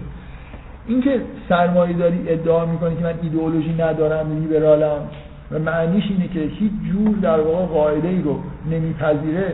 این تو ذات سرمایه داریه و این چیز خوبی نیست. ببینید یه سرمایه داری فرهنگ سرمایه داری به طور طبیعی با نجات پرستی مغایرت نجات پرستی یه ایده ایه مثلا ممکنه نجات پرستی مانع از این بشه که شما کارگر سیاپوست استخدام بکنید. سرمایه داری این قید رو نمیپذیره. یعنی اینکه شما می‌بینید توی آمریکا کار به جایی می‌رسه که یه سیاپوست رئیس جمهور حتی میشه خب اینو یه عده تبلیغ می‌کنن که ببینید چقدر نظام مثلا لیبرال خوبه مردم چقدر روشن فکرن اگر اینجوری بود که قیدهای بد برداشته می‌شد و قیدهای خوب میمون قابل دفاع بود. سرمایه‌داری قیدها رو برمیداره این که چیز جالبی نیست. اگه من واقعیت این سرمایه‌داری با نجات پرستی مخالفه سرمایه‌داری با هر جور اعتقاد و عقیده مخالفت می‌کنه هیچ قیدی رو نمیپذیره مگر اینکه به نفعش باشه. یا نه این به نفعش باشه اون نقطه اون نقطه به اصطلاح اپتیمومی که الان نظام سرمایه‌داری می‌تونه بهش برسه توسط این قید تهدید نشه. یعنی اگه نظام سرمایه‌داری مدام اون نقطه optimum ش داره حرکت می‌کنه. و بنابراین اون یه جاهایی به یه خطایی می‌رسه که اینا جزء مرزای اون ناحیه feasible هستن. که می‌خواد از اون بره کنارتر بنابراین اون خط باید خودشو یه خود رو بره اون ورتر. این پدیده که نژادپرستی تو نظام سرمایه‌داری از بین میره وقتی قابل تقدیسه که شما در کنارش ببینید که یه سری قیدهای مثبتی که وجود داره اونا شکسته نمیشه. اینکه نظام سرمایه‌داری همه قیدا رو میشکنه این چیز قابل افتخار کردن نیست. و کسایی که فکر می‌کنن مثلا فکر می‌کردن که اوباما انتخاب نمیشه چون نمی‌دونم نظام آمریکا ذاتا نمی‌دونم نجات پرست کنن اصلا نظام آم... نظام آمریکا ذاتا هیچی نیست. به جنب سرمایه داری. ذاتش همینه. و فکر می‌کنم خیلی اتفاقای عجیب تر از این هم ممکنه تو آمریکا شما ببینید که میفته بفرمایید. نظام تایید می‌کنه دیگه. کسی کسی تایید نمی‌کنه.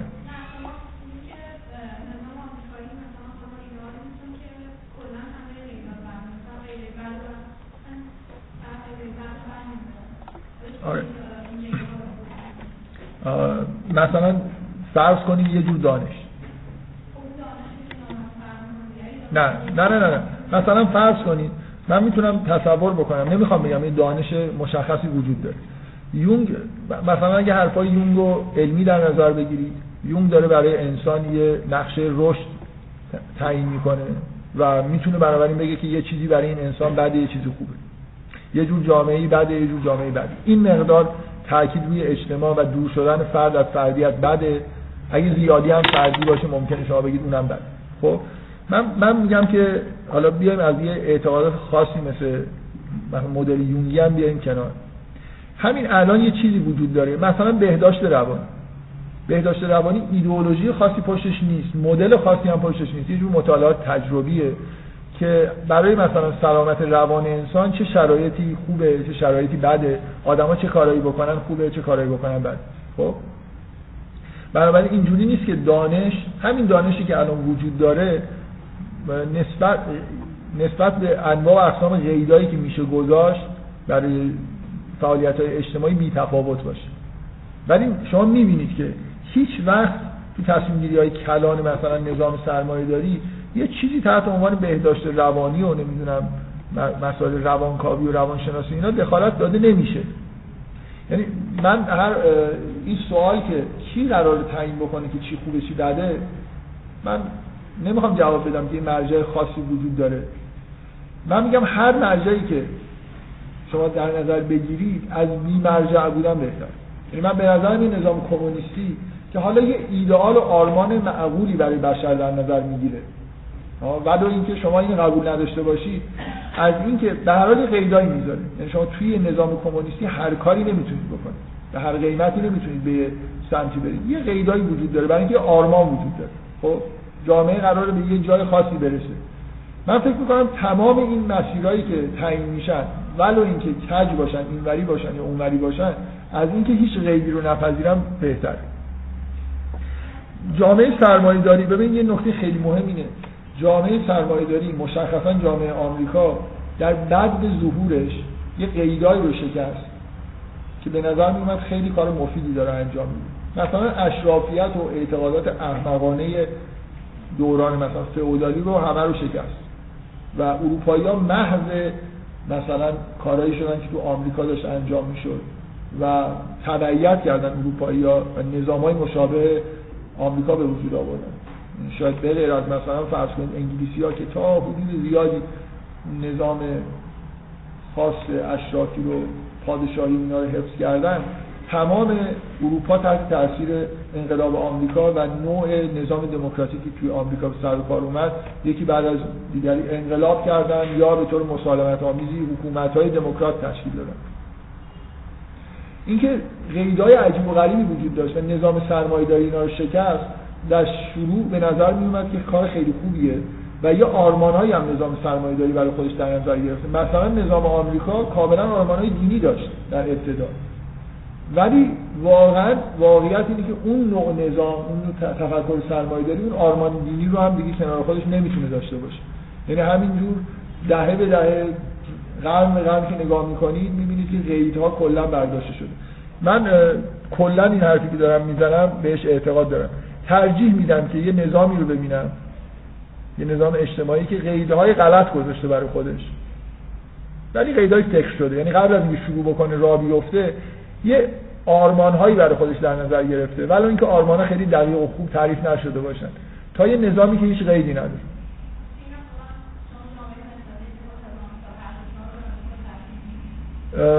نه. موضوع اینه که تا چقدر شما در واقع هیته فردی رو حق دارید زیر پوشش خودتون بگید اون جامعه ای که شما دارید میگید مشکل عمدهش آرمانهاش نیست. مشکل اینه که چقدر داره در واقع به خودش حق میده که هیته فردی رو بشکنه. یعنی اینکه توی اتاق مردم مثلا فرض کنید یه چشمی وجود داره که همین چیزو داره می‌بینه.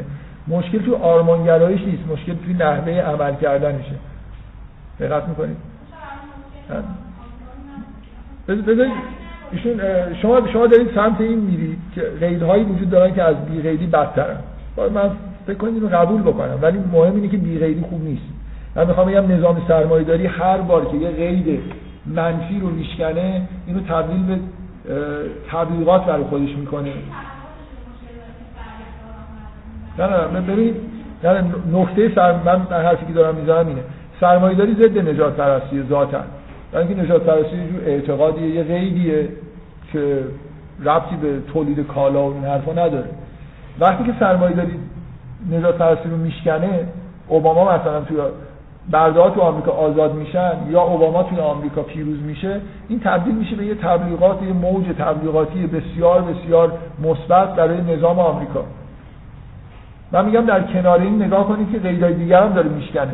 اصولا قید رو نمیپذیره و این اینو فراموش نکنیم که نظام سرمایه داری مشکلش اینه که ذاتا نمی‌تونه قید بپذیره. یعنی هر مدت اگر یه تولید یه سری کالا یه سرمایه یه جایی بتونه تولید انبوهی وجود داشته باشه که یه قیدی اخلاقی یا هر چی می‌خواد باشه جلوشو داره می‌گیره اونو میشکنه حالا این می‌تونه گاهی یه قیدای منفی باستانی احمقانه که بشر بهش مقید شده در حال شکسته شدنه گاهی مثلا فرض کنید بعضی از حریمای فردی داره شکسته میشه گاهی یه چیزای دیگه که خیلی خوبن یا بدن. مهم اینه که بی غیری و بی فرهنگی به معنای مطلق کلمه فرهنگ سرمایه داری شما هیچ گزاره در گزاره اخلاقی و عقیدتی توی نظام سرمایه داری نمی‌تونه مطمئن باشه که باقی میمونه. کافیه که نظام سرمایه داری باش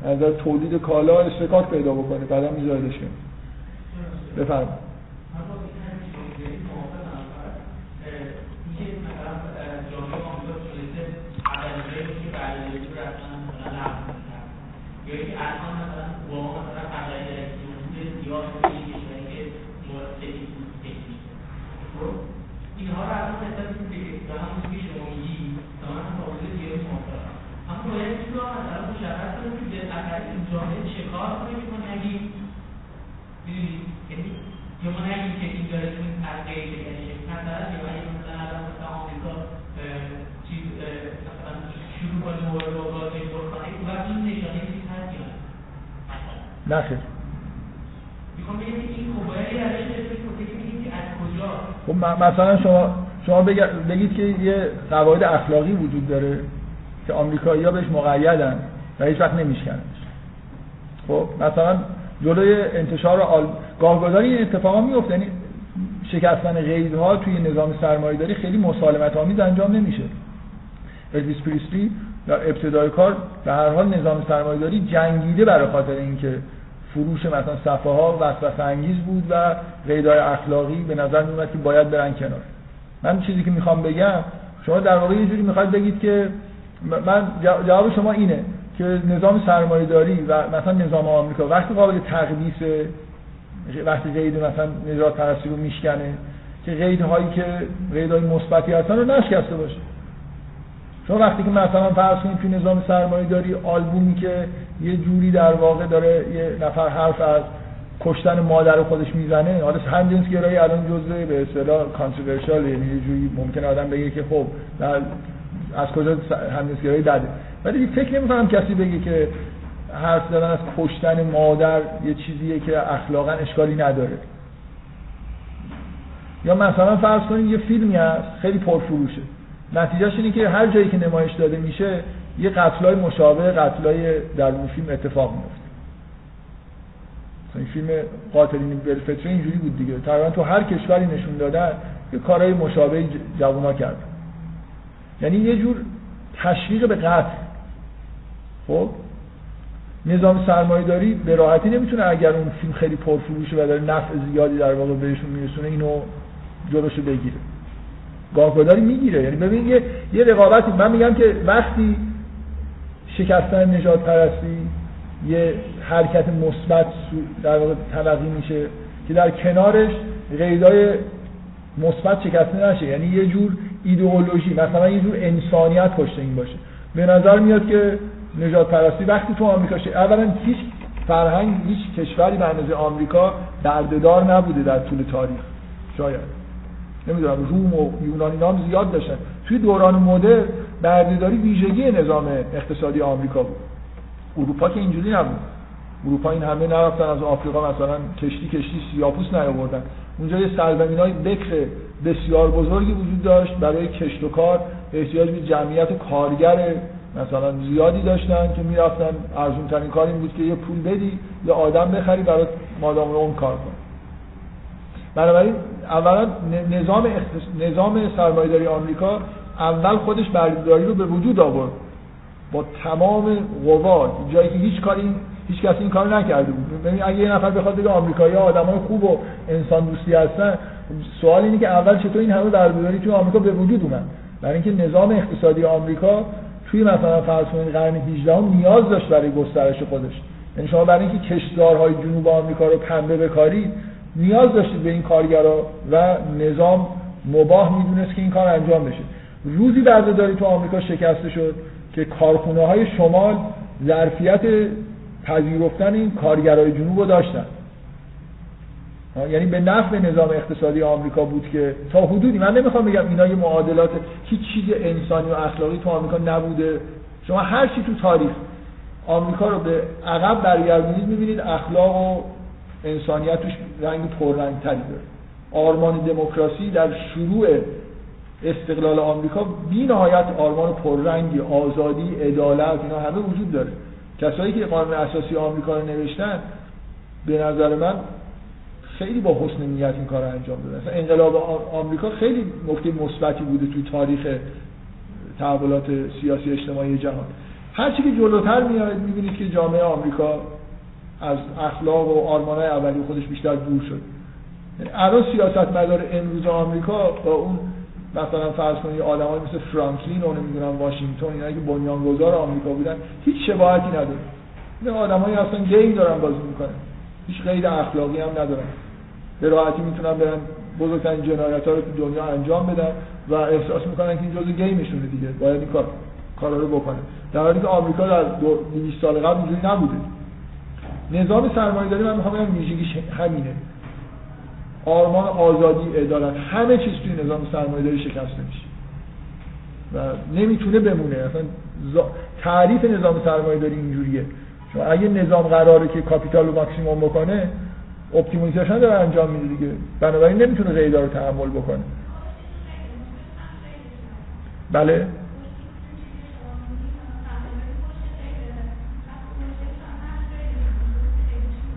نه مشکل اینه که اون چیزی که می‌خواد optimum بکنه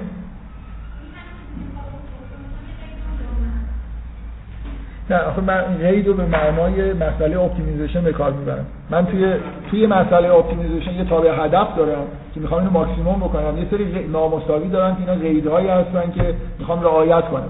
توی این محدوده می‌خوام دنبال نقطه ماکسیموم optimum بگردم. خب؟ قید رو به این معنا به کار می‌برم. مشکل جامعه جامعه سرمایه‌داری اینه که یه چیزی رو می‌خواد ماکسیموم بکنه که ربطی به بشر رو نمی‌دونم ویژگی و رشد بشر اینا نداره.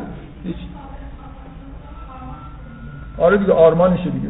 دقیقا جامعه سرمایه‌داری جامعه که می‌خواد capital رو و این رو ماکسیمومش بکنه. آره دقیقا. بنابراین قیدای اخلاقی قیدای ایدئولوژیک از نژادپرستی گرفته تا احترام گذاشتن به مادر.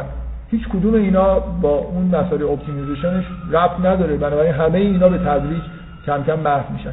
در واقع نظام سرمایه‌داری میره به سمت عدم تمایز. اصلا انگار هیچ چیزی خوب و بدی وجود نداره هیچ چیزی که شما بتونید از پیش بگید که مثلا چی درسته چی غلطه توش وجود نداره. از جمله رنگ مثلا پوست چه ربطی داره به تولید کالا؟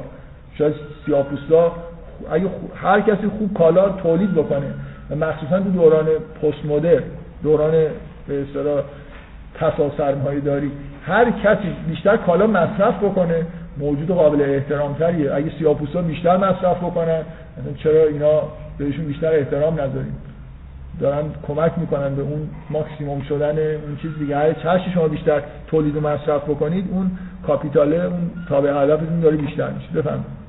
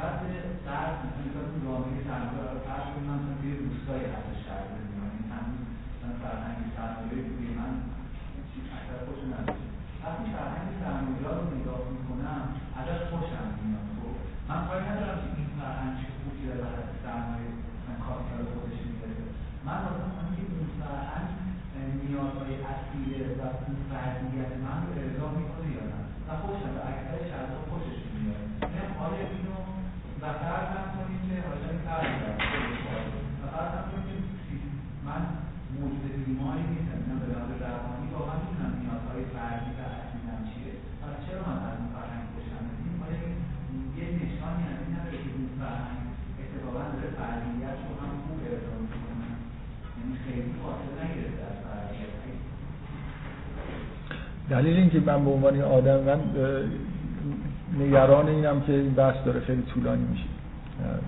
اگه اشکال نداره مختصر جواب بدم برم به خود سراغ بحث. دلیل اینکه ما می‌بینیم که تو جهان سوم نسبت به دنیای لیبرال سمپاتی وجود داره اینه که اینجا ما گرفتار یه قیدای بینایت احمقانه هستیم. مخصوصا تو مسائل اجتماعی. و اون قیدا اونجا نیست و به نظر اون میاد که در حال یه جور رسیدن به اونجا برای ما می‌تونه آرمان باشه. دقیقا به همون دلیلی که اگه شما گرفتار مثلا این نظام اشرافی باشید ورود به دنیای سرمایه داری براتون یه رشد حساب میشه. ما قیدای باستانی کاملا بیمعنی داریم توی رفتارهای مثلا اجتماعی خودمون. بنابراین نظامی که قید نداره متاسفانه ممکنه برای ما به سطوح اومدیم از یه جور قیدای زیادی که در واقع اطرافمون هست چه قیدای فردی چه اجتماعی. مثل اینکه ما یه سوپر ایگوه. ببین نظام سرمایه داری من قبلا هم این حرف زدم. طرفدار کودک شماست. مثلا پایداری نظام سرمایه داری به دلیل اینکه اولین بار در جهان انگار یه فرهنگی به وجود آورده یه والدی به وجود آورده که طرفدار کودکه. مثل یه والدی که به کودک میگه که هر کاری دلت می‌خواد بکن. جذابیت داره دیگه. و ضد رشد هست. نباید به کودک بگید هر کاری دلت می‌خواد بکن. در حال باید کودک مسیر رو طی بکنه تا به بلوغ و مثلا به رشد و شکوفایی برسه. نظام سرمایه داری همینجور به بچه هم تا جایی که غذا می‌خوره میده مثلا فرض کنید که بچه هم خب اگه ولش بکنی خیلی بنابراین ما به دلیل اینکه توی نظامای زندگی می‌کنیم که سوپر ایگویی داریم که نه ما رو به جایی میرسونه و نه می‌ذاره کودکمون بچره مثلا به اندازه کافی. لاقل نگاه می‌کنیم به غرب می‌بینیم اینا یه جور خوشی های زندگی روزمره خودشون دارن. ما که مثلا فرض کنیم توی نظام های شرقیمون به چیزی نرسیدیم با این همه مثلا قید و بندی که برای خودمون گذاشتیم پس اینا رو بشکنیم. نظام لیبرال برای ما ممکنه جالب باشه. تهش رو نمی‌بینیم. تهش رو نمی‌بینیم. چون روشنفکرهای غرب کدومشون راضی از وضعیت جامعه خودشون؟ همشون از همین حالت بیغیری و عدم تمایزی که نظام سرمایه داری به وجود آورده بیمعنایی که به زندگیشون در واقع مسلط شده دارن شکایت می‌کنن. ما یه جایی هستیم عین اینکه مثلا شما در, در اروپا ما همون احساسی رو داریم الان نسبت به غرب که یه موقعی 200 سال قبل اروپایی نسبت به آمریکا داشتن. یه کتابی هست یه آدمی هست مثل توکویل. نمی‌دونم میشناسیدش یا نه. الکسی دو توکویل یه روشنفکر معروف فرانسوی که رفت آمریکا و گزارشی از آمریکای دموکرات دوران اول تشکیلش در واقع نمیشه. تو خوشبختانه تو زبان فارسی همون کتابش با اینکه زبان فارسی این ترجمه کتاب رندومه دیگه. مثلا بعضی از کتابا که به نظر نمی‌رسه هنوز وقتشون نوبتشون باشه که ترجمه بشن ترجمه میشن برای کتابای خیلی اساسی ممکنه سخت مثلا ترجمه کردنش کسی نمیره سراغش. همون کتاب اصلی توکویل ترجمه شده به فارسی. تحت عنوان دموکراسی در آمریکا اگه اشتباه نکنم. کتاب مفصلی هم هست. و هم دو سه کتاب خوب درباره خود این آدم وجود داره. زندگیش و افکارش. چون دقیقا این کتاب یه حالت آرمانی از جامعه آمریکا اونجا در واقع انعکاس پیدا کرده که خیلی برای اروپایی ها رشت برانگیزه اروپایی که پادشاه دارن نظام اشرافی احمقانه ای دارن. ما همون الان ما تو شرق همون احساس داریم نسبت به جامعه غرب. که یه سری قیدا رو شکستن این نظام اقل میشه گفت بدون شک. غربیان نظام اجتماعی معقولی درست کردن. ولی اینکه زندگی فردیشون ممکنه سیاه شده باشه. ولی شما توی شهر مثلا غربی که راه میرید آثار عقل رو می‌بینید. در حالی که الان تو تهران وقتی راه میرید هیچ اثری از عقل نمی‌بینید. از رانندگی نمی‌دونم راننده ما گرفته تا هر چیزی نگاه کنید هیچ چیزی نظام اجتماعی وجود نداره که طراحی شده باشه. هیچ چیزایی همینجوری مونده و مثلا از سنت و مدرن و قراقاتی هیچ وقت ماشین اومده فرهنگش نیومده. همینطوری داریم زندگی می‌کنیم دیگه. به هر حال یه چیز رشک برانگیزی وجود داره توی نظام غرب که ما رو تحریک می‌کنه. منتها دقیقا نکته اینه که شما تهش رو باید ببینید که تهش برداشت شدن همه قیداست نه این قیدایی که الان مزاحم من نظام نظام خوب نظامیه که قیدای مناسب بذاره که برای بشر با روان با رشد روانی بشر با همه ویژگی های هماهنگ باشه. خانواده مثلا شما ببینید خانواده قیده های خانوادگی اونا هم شکسته دیگه. خانواده هم دیگه وجود نداره. این هیچی غرب داره میگه به سمت هیچی وجود نداشته باشه. هیچ جور اخلاق هیچ جور نظام مثلا فرض کنید فردی. حتی خ... بعد از نابود شدن فردیت فرد خانواده هم داره از هم میپاشه. هیچ جور مثلا چیزای حتی جوامع کوچیکتری که اهداف احتمالا غیر اهداف اجتماعی داشته باشن قابل تحمل نیست. و هیچ کسی این کارو نمی‌کنه توی غرب. ایشون پرسید که مثلا کی قرار این غیر هیچ کس تو غرب نمیگه این کارو این قید رو بردارم یا بر ندارم نظام نظام سرمایه‌داری این کارو می‌کنه. یعنی آدمایی هستن منافعی دارن خلاصه نظام قانونگذاری سیاسی میره به سمت اینکه اون کاپیتال ماکسیموم بشه. مدام وقتهایی پیش میاد. یعنی همیشه اینجوری وقتی قید مهمی داره برداشته میشه مبارزه میشه قوانین به علیهش شما توی همین دوران دهه 50 آمریکا که خیلی دوران جالبی برای مطالعه کردنه و اصلا می‌بینید قانون تصویب میشه برای اینکه این کار هم چون هنوزم که هنوزه توی آمریکا رده‌بندی فیلم ها رو احتمالا می‌بینید مثلا انواع و اقسام رده‌بندی وجود داره. مثلا رده‌بندی X وجود داره مثلا PG وجود داره که هر کدوم که تا چه سن و سالی می‌تونن. هنوز که هنوز خیلی از کانالهای تلویزیونی آمریکا حق ندارن مثلا فیلم X پخش بکنن. یعنی آمریکا جامعه نیست که شما بگید به راحتی مثلا مقاومت نکرده در مقابل پیشرفتن یه چیزایی. مثلا تلویزیون کابلی می‌تونه هر چیزی پخش بکنه. فلان نوع رسانه حق نداره از فلان نوع ردبندی استفاده بکنه. چیزایی که شاید ما تو جامعه خودمون فکر می‌کنیم اونجا مثلا کاملا دیگه این چیزا آزاد اصلا اینطوری نیست. فقط هم مسئله سکس نیست. جالبه که سانسور توی آمریکا از یه جهادی معقول تر از سانسور تو کشور ماست. چون تو تلویزیون ایران ساده ترین نوع رابطه مرد و زن رو نشون نمیدن. بعد خشونت. مثلا فکر کنید یه آرپیجی اگه بخوره تو کله نفر منف...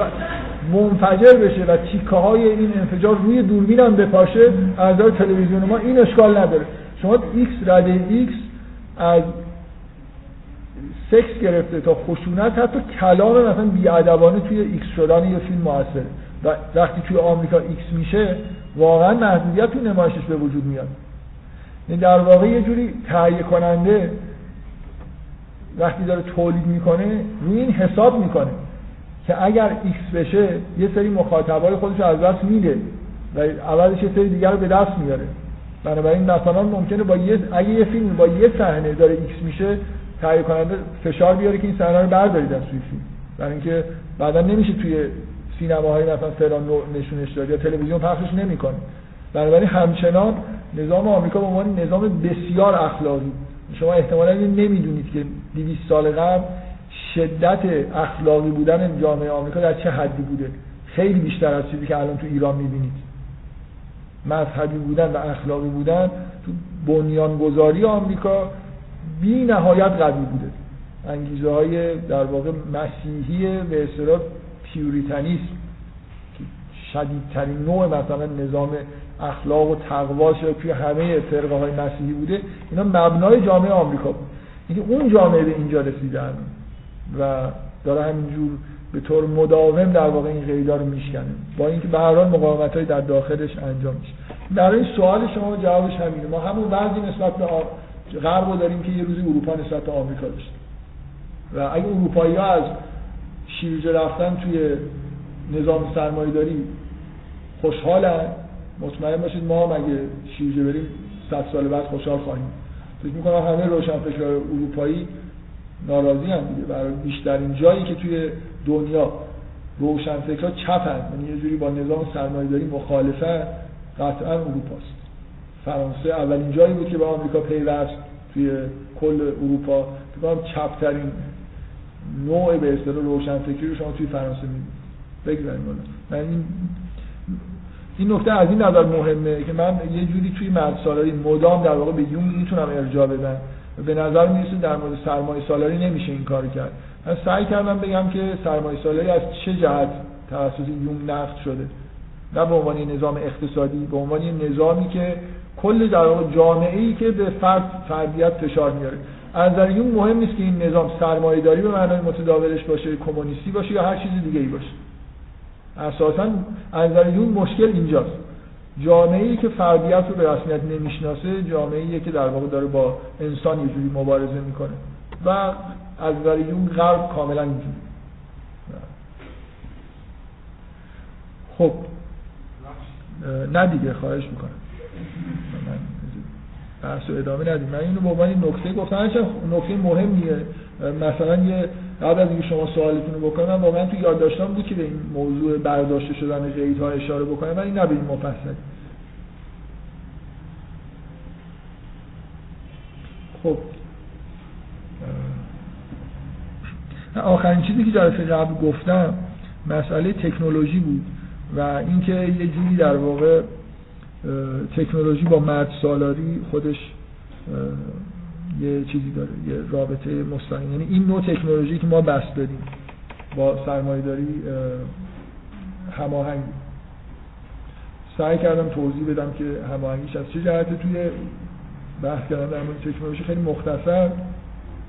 از یونگ استفاده کردم که بشه زودتر در واقع به نتیجه رسید. هرچند که میشه بحث مربوط به تکنولوژی رو مستقل از مثلا مدل یونگی در موردش بحث کرد که اگه کسی علاقمند بحث عمیقی در مورد تکنولوژی ببینه شاید هایدگر آدم مناسبی باشه برای اینکه یه خود بحثاشو در مورد تکنولوژی بخونید یه کتاب خوبی به زبان فارسی منتشر شده اگه اشتباه نکنم به اسم فلسفه تکنولوژی که از خیلی توش مقاله هست از اون از هایدگر.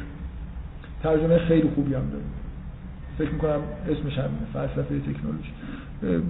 کاری به نظام مثلا یونگی و این حرفا نداره ولی کلا انتقادی که نسبت به تکنولوژی مدرن فلاسفه دارن و اونجا شما می‌تونید ببینید. در واقع ت... نه تنها تکنولوژی چیزی که معمولا خیلی بهش توجه نمی‌کنن اون چیزی که ما بهش میگیم ساینس گرایش های تکنولوژیک توش هست و یه جور دانش خاصیه که با نظام سرمایه‌داری و با ویژگی های مرد سالانه در واقع هماهنگی ما می‌تونیم دانش های دیگه رو تصور بکنیم. مثلا مثلا توی زمینه های علوم انسانی توی زمینه های مثلا هنری شما می‌تونید یه جور دانشگاه هایی رو تصور بکنید با یه زمینه هایی که خیلی جنبه مرد سالارانه یا سرمایه‌داری نداشته باشن. چرا science با سرمایه‌داری هماهنگه؟ یعنی در واقع وقتی میگیم science با سرمایه‌داری هماهنگه این اتفاق خیلی طبیعی تو دنیا افتاده. نظام سرمایه‌داری دانش‌هایی رو ترویج کرده و ازشون حمایت کرده که به دردش می‌خورن شما فیزیک به معنای ارسطویی رو که نگاه می‌کنید این به هیچ درد نظام سرمایه‌داری نمی‌خوره. برای خاطر اینکه عمیقا معطوف شناخت طبیعته. نه معطوف به اینکه بتونه رفتار طبیعت رو پیشگویی بکنه. دقت می‌کنید. مدل شما وقتی فیزیک مدرن رو نگاه می‌کنید یه مدل فیزیکی که قطعا با یه مدل ریاضی باشه هدفش این نیست که دقیقا به شما بگه که الان در جهان خارج چه چیزی وجود داره. برای اینکه ممکنه اجزای این مدل حتی نتونه تطبیق بده به بعضی از واقعیت های خارجی. یعنی مدل رئالیستی نباشه مثل مثلا مکانیک کوانتوم. چیزی که از مدل فیزیکی ما به اصطلاح طلب می‌کنیم توی فیزیک مدل اینه که این مدل پیشگویی بکنه رفتار طبیعت. همونطوری که مکانیک کوانتوم می‌کنیم کار. یعنی وقتی که مدل کار می‌کنه و کارش اینه که نتیجه آزمایش رو پیشگویی می‌کنه به طور دقیق این مدل از نظر ما مدل معتبره. و اصلا ما مدل ها رو اینجوری تست می‌کنیم. فلسفه ساینس فلسفه علم اینجوری که پوپر میگه اینه. شما یه مدل علمی بسازید پیشگویی های انجام بدید و پیشگویی هایی که قابل تست کردن باشه. اگر این با نتایج آزمایش با پیشگوییاش با واقعیت هماهنگ بود مدل قابل قبول اگر نبود میذاریمش کنار. بنابراین اساس science خلاف مثلا فیزیک دوران یونان ساختن مدل در به برای برای پیشگویی. و این چیزی که از توش تکنولوژی در میاد. از توی علم یونانی تکنولوژی در میاد. ولی وقتی شما یاد بگیرید که رفتار طبیعت رو پیشگویی بکنید اون وقت می‌تونید کنترلش کنید می‌تونید دستگاهی بسازید که یه جور یه جور خاصی کار کنه درسته؟ همه, همه تکنولوژی اینو می‌خواد دیگه. شما اگه بگید که چه مدلی وجود داره که اگر من این رو اینجوری ست بکنم این دستگاه رو این کار رو برای من انجام بده و اگه من مدلی داشته باشم که من بگه که این setting منجر به نتیجه میشه حالا من می‌تونم این دستگاه بسازم. بنابراین مهم نیست که ما مکانیک کوانتوم رو نمی‌فهمیم. مهم نیست که نمی‌دونیم اجزای مکانیک کوانتوم در عالم خارج به چی دارن اشاره می‌کنن. این مدلی که به شناخت جهان چندان کمک بکنه. مهم اینه که من از همین مکانیک کوانتوم از همین فرمولا می‌تونم لیزر درست کنم. می‌تونم یه سری پدیده‌های می‌تونم ترانزیستور درست کنم. مخصوصا چون تو دانشگاه برق هستیم خیلی دانشگاه معدن هستیم. تو معدن نمی‌دونم چیز کوانتومی چیه. من هنوز دارم بیلو کلنگ می‌زنم. چیه؟ کیف نگاری حالا کیف نگاری هم خیلی وقتا بدون کوانتوم گسستگی ها خیلی قابل توجیه نیست. به هر مهم اینه که من science به وضوح اگر طبیعت خودش رو 300 سال قبل نشون نمی‌داد در زمان نیوتن در زمان نیوتن احساسی بود که این science یعنی این پارادایم جدیدی که در دانش بشری ایجاد شده شناختیه. یعنی نیوتن داره به ما میگه که جهان چگونه است. دقت می‌کنید؟ با احساس نیوتنی اینه دیگه. اون نمیگه من دارم این مدل ریاضی برای پیشگویی ارائه میدم. داره میگه جهان اینجوریه. نیرو توش وجود داره. نمی‌دونم این نیرو اثر می‌کنه این تأثیری می‌ذاره الی آخر. ولی الان طبیعت واقعی ساینس رو ما توی قرن بیستم در واقع می‌بینیم. هر چی جلوتر میریم بیشتر این طبیعت رو داریم می‌بینیم. که جنبه های شناختی توش فرعی هست این چیزی که مهمه اینه که شما مدلتون نتیجه آزمایش درست پیشگویی بکنید. و بنابراین تمام این پارادایم ساینس با سرمایه داری خودشون هماهنگ کرده و با مرد سالاری هم که هماهنگ. برای خاطر اینکه تنها چیزی که لازم داره تفکر منطقیه. قرار مدل ریاضی ارائه بدن. قرار نیست. شما مثلا اگر حوصله کردید یه بار کتاب کیمیاگری کیمیاگر روانشناسی و کیمیاگری یونگو بخونید می‌بینید چقدر توی کیمیاگری به عنوان یه دانش کهن که حالا شایع است که می‌خواستن مثل تبدیل به طلا بکنن و یون سعی می‌کنه توی این کتابش نشون بده که چندان اینطوری نبوده. یعنی اهداف خیلی عمیق‌تر از اینی در واقع جز اهداف کیمیاگرا بوده. شما وقتی این کتاب می‌کنید ببینید اونجا عواطف واقعا نقش دارن. یه جور مثلا فرض کنید درک تمثیلی و سمبولیکی که اونجا نقش اصلی رو داره بازی می‌کنه. هیچ ریاضیاتی وجود نداره. و اصلا به نظر نمی‌رسه یه آدمی با استعدادایی که الان می‌تونه فیزیک و شیمی بخونه بتونه توی اون پارادایم کیمیاگری آدم موفقی باشه. اونا مثلا یه جور در واقع انگار دنبال ارتباط من این حرفی دارم می‌زنم خیلی مسامحه آمیزه نمی‌دونم چی بگم. مثل اینکه دارن سعی می‌کنن که با طبیعت ارتباط عاطفی برقرار بکنن. نه یه جور ارتباطی که به صورت تکنولوژیک همراه با زور و جبر. و اینکه چرا science با مرد سالاری هماهنگه برای اینکه اون قسمت هایی از مغز که بیشتر به نظر می‌رسه با تفکر و abstraction و اینا ارتباط داره اینجا به کار گرفته میشه. و تکنولوژی هم که واضحه که یه چیز مرد سالارانه است به دلیل همون دلیلی که آخر جلسه قبل توضیح دادم. اصلا تکنولوژی معطوف در واقع به غلبه کردن به طبیعت طبیعت اصولا یه ذات مادینه داره از دیدگاه و نفوذ کردن و غلبه کردن و کنترل کردن طبیعت یه اکشن مردانه. است و اینکه من همه چیز رو تحت سلطه خودم بگیرم و کنترل بکنم این اصولا یه خاص مردانه است. خاص زنانه نیست. بنابراین تمام دوران مدرن چه سرمایه‌داری و چه مردسالاری هر دوتاشون در واقع این ساینس رو و این نوع تکنولوژی رو که می‌تونه مخرب هم باشه. ما الان داریم آثار تخریبیش رو در واقع می‌بینیم. از دهه 90 حداقل به اینور که از مهمترین بحث‌های دنیا در واقع آثار تخریبی تکنولوژی بوده. وقت شما می‌بینید که همه اینا در واقع با هم با سرمایه سالاری هم با مرد سالاری یه جوری در واقع هماهنگن.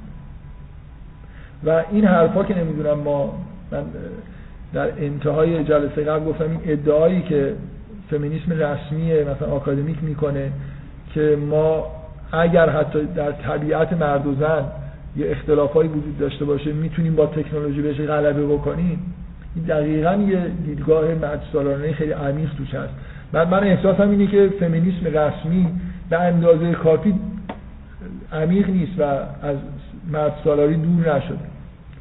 در واقع مثل اینه که تو حدودی مرد سالاری در ذات آدم نفوذ کرده باشه و حالا دارم سعی می‌کنم که با پذیرفتن یه سری پیشفرزای مرد سالارانه که به جنبه های مردانه ارزش بیشتر میده سعی کنم بگم حالا زنانم این ارزش ها رو بهشون مثلا بقبولونم بگم که زنها می‌تونن این ارزش ها رو داشته باشن و اگرم نه اینجوری با تکنولوژی میرم مثلا ایده های ایده های مرد سالارانه است خود ایده هایی که پشت فمینیسم رسمی وجود داره. حالا من این واژه رسمی رو که میگم بیشتر می‌خوام تاکید بکنم که توی نظام های آکادمیک در واقع اکثریت داره. حالا یه, یه نوع بررسی که من دارم سعی می‌کنم که این قید خودم رو کم کم بردارم و تا خدا احساس آزادی بکنم که می‌تونم از هر چیزی در مورد یونگ استفاده بکنم. ولو اینکه افرادی رو توی کلاس می‌بینم که در جلسات یونگ نبودن ولی خلاص ناچارم. یعنی یه جلسه عمومی داشتیم که اونجا تعهد اخلاقی من این بود که چیزی نگم که به حرفای قبلم ربط داشته باشه. ولی حتی اگه همه افراد کلاسم جدید بشن من باید این تعهد اخلاقی رو بذارم کنار. یعنی فکر می‌کنم که برای این کلاس با یه اهدافی تشکیل شده و اینکه هی من مدام یه زیگزاکایی برم و یه حرفایی رو که ساده میشه زد و نزنم برای خاطر اینکه مثلا از یون نمی‌خوام استفاده بکنم. کلاس ذاتن کلاس یونگ هست. کلاس مرد نیست. یه, یه استفاده از یونگ اگه من می‌خوام شروع بکنم در واقع یه جوری آزادانه از بحثی بحثای یونگ استفاده بکنم.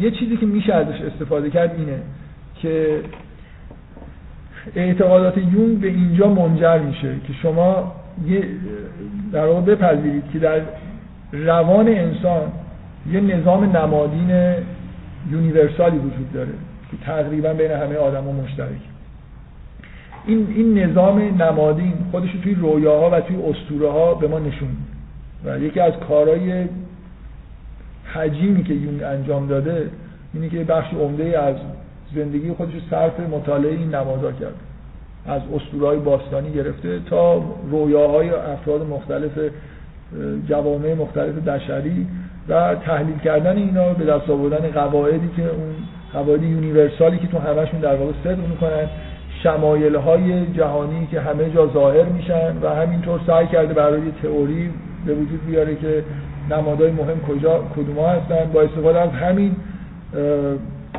مطالعات خودش اینطوری که ادعا می‌کنه با همین مطالعات تجربی نقشه مثلا رشدی که یه archetype اصلا پی برده به اینکه یه چیزی تحت عنوان self وجود داره یه نقشه رشد عمومی وجود داره و الی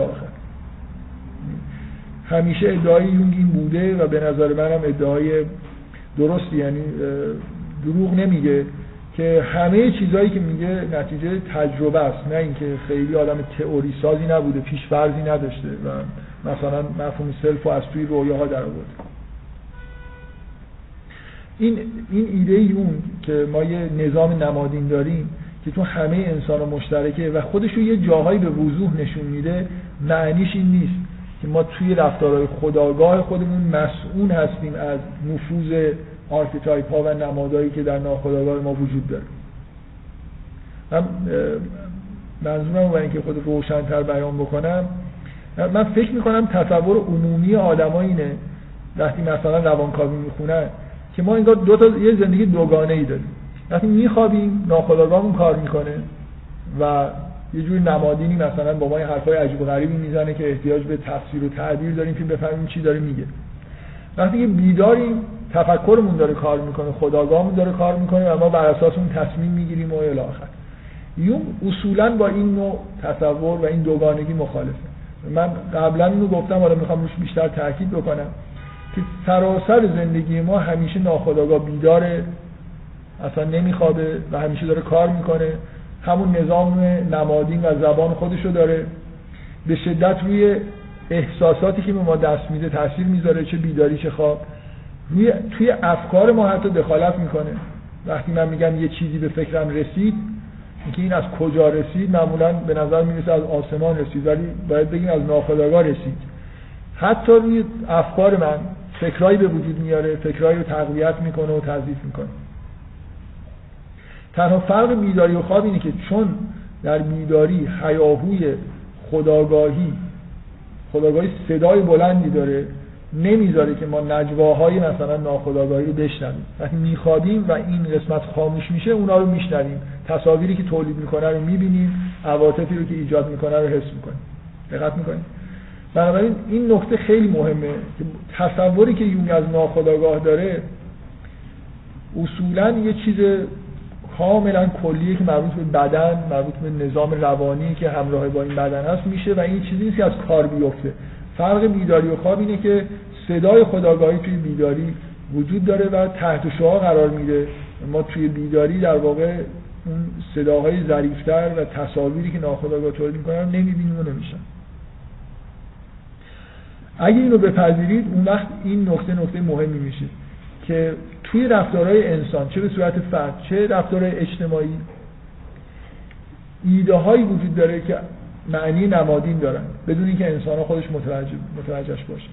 یعنی اگه من متمایل میشم مثلا فرض کنید به یه کارهایی یا همه افراد یه اجتماع یه دفعه آرمانهایی پیدا می‌کنن یه حس خاصی بهشون دست میده اینا می‌تونه منشأ ناخودآگاه داشته باشه. هر چقدر که یه آدم نامعقولتر داره رفتار می‌کنه در بیداریش شما باید بیشتر دنبال این بگردید که منشأ این رفتارهایی که داره انجام میده توی ناخداگاهیشه نه توی خداگاهیش چون من کلا شخصا احساسم اینه که آدما در اکثر لحظات نامعقول دارن رفتار می‌کنن و جوامع بیشتر از افراد نامعقول هستن بنابراین وقتی به چیزای نامعقول می‌رسم طبعا باید انتظار داشته باشم که یه سری عوامل ناخودآگاه دارن آدما رو به این سمت می‌کشن. نکته ای که من می‌خوام روش تاکید بکنم اینه که اگه اینو بپذیرید اون وقت خیلی چیزها رفتارهای اجتماعی آدما که خداگاهانه داره انجام میشه می‌تونه بعد سمبولیک پیدا بکنه. یعنی بعضی از اشیا در یه جامعه می‌تونن به طور سمبولیک یعنی در واقع خیلی رفتارهای بیداری که انسان انجام میدن می‌تونه با استفاده از نمادهای ناخودآگاه که ما برای رویا استفاده می‌کنیم تعبیر بشن. یه جامعه چرا به فلان شی علاقمند میشه؟ چرا به فلان انسان علاقمند میشه؟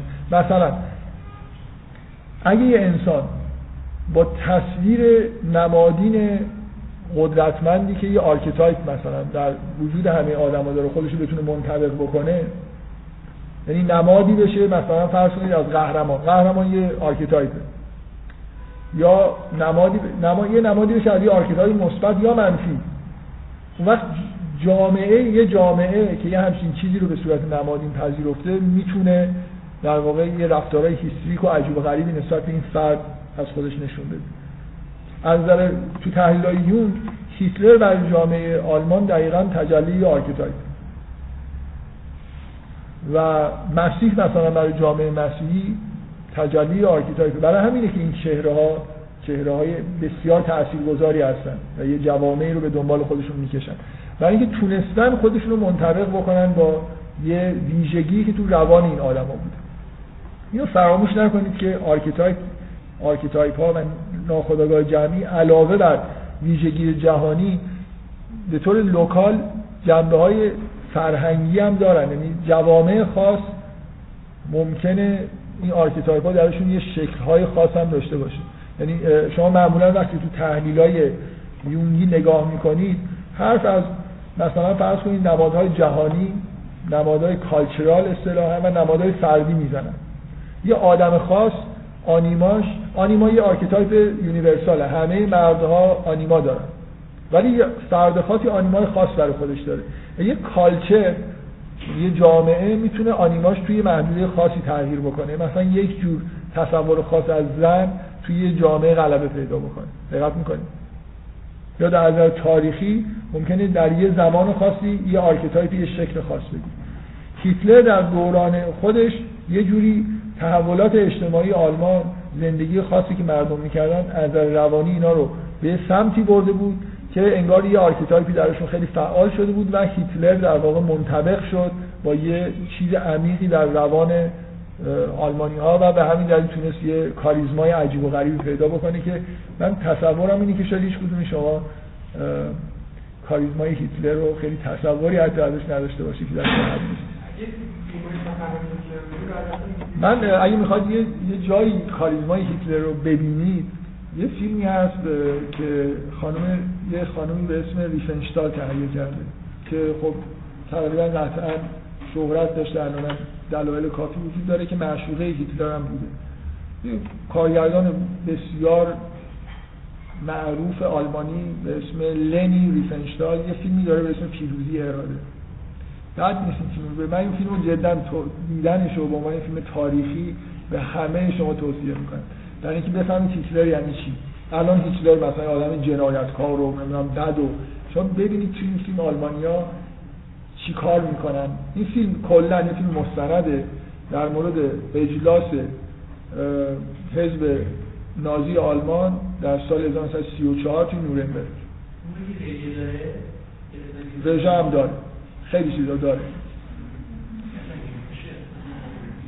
پیروزی اراده اسم انگلیسیش تریومف آف ویلت تریومف آف ویلت نه همچین چیز نه تریومف آف یا یادم نیست با تریومف پیروزیش تریومف بله؟ آره من می‌تونم من می‌تونم براتون بیارم اگه کسی نداره اینجا فکر می‌کنم نسخه خوب ازش داره. و این واقعا شما شما تو این فیلم من فکر می‌کنم اصلا در تاریخ شاید همچین کاریزمایی وجود نداشته باشه در حد پرستش رفتاری که آلمانیان نسبت به و این در انتهای زمانیه که من فکر می‌کنم این اولین اجلاس حزب نازی توی آلمانه که حرف شاید آخرین جمله ای که توی این سخنرانی ها هست هیتلر میگه که امروز روزیه که ما باید فقط کافی نیست بگیم که من برای آلمان کار می‌کنم. شعار حزب نازی بود که مثلا من برای کشور خودم کار می‌کنم برای آلمان چون سازندگی می‌کردن دیگه. هیتلر که از اول نیومد بگیم من می‌خوام بجنگم. این آخرین شاید جمله هیتلر تو این فیلم اینه که امروز روزیه که من ما باید بگیم که من برای آلمان اگه لازم باشه میجنگم. و سال 34 هنوز هیتلر هیچ چیزی از جنگ طلبی نشون نداده. خیلی رژه های تو این فیلم هست که با بیل رژه میرن. اعضای حزب نازی مخصوصا اگه این فیلم رو به اون روزی که اون سا... چون یه برنامه چند روزه است این گرد همای نورنبرگ و یه قسمتی وجود داره تحت عنوان ملاقات هیتلر با جوانان. شما این جوانای آلمانی این فیلم دقت بکنید ببینید چه حال هوایی داره. بذار من فقط حالا برای اینکه فیلم خیلی جالبیه. یعنی یه منتقدی در مورد این فیلم حرف جالبی زده. گفته شما هر چقدر که با فاشیسم مخالف باشید نمی‌تونید جلوی خودتون رو بگیرید. و در زمان تماشای این فیلم دو ساعت فاشیست نباشید. اینقدر جاذبه داره این فیلم که یه جوری شما رو هم همراه با مردم و کارگردان به ستایش هیتلر مثلا مشغول می‌کنه. بله؟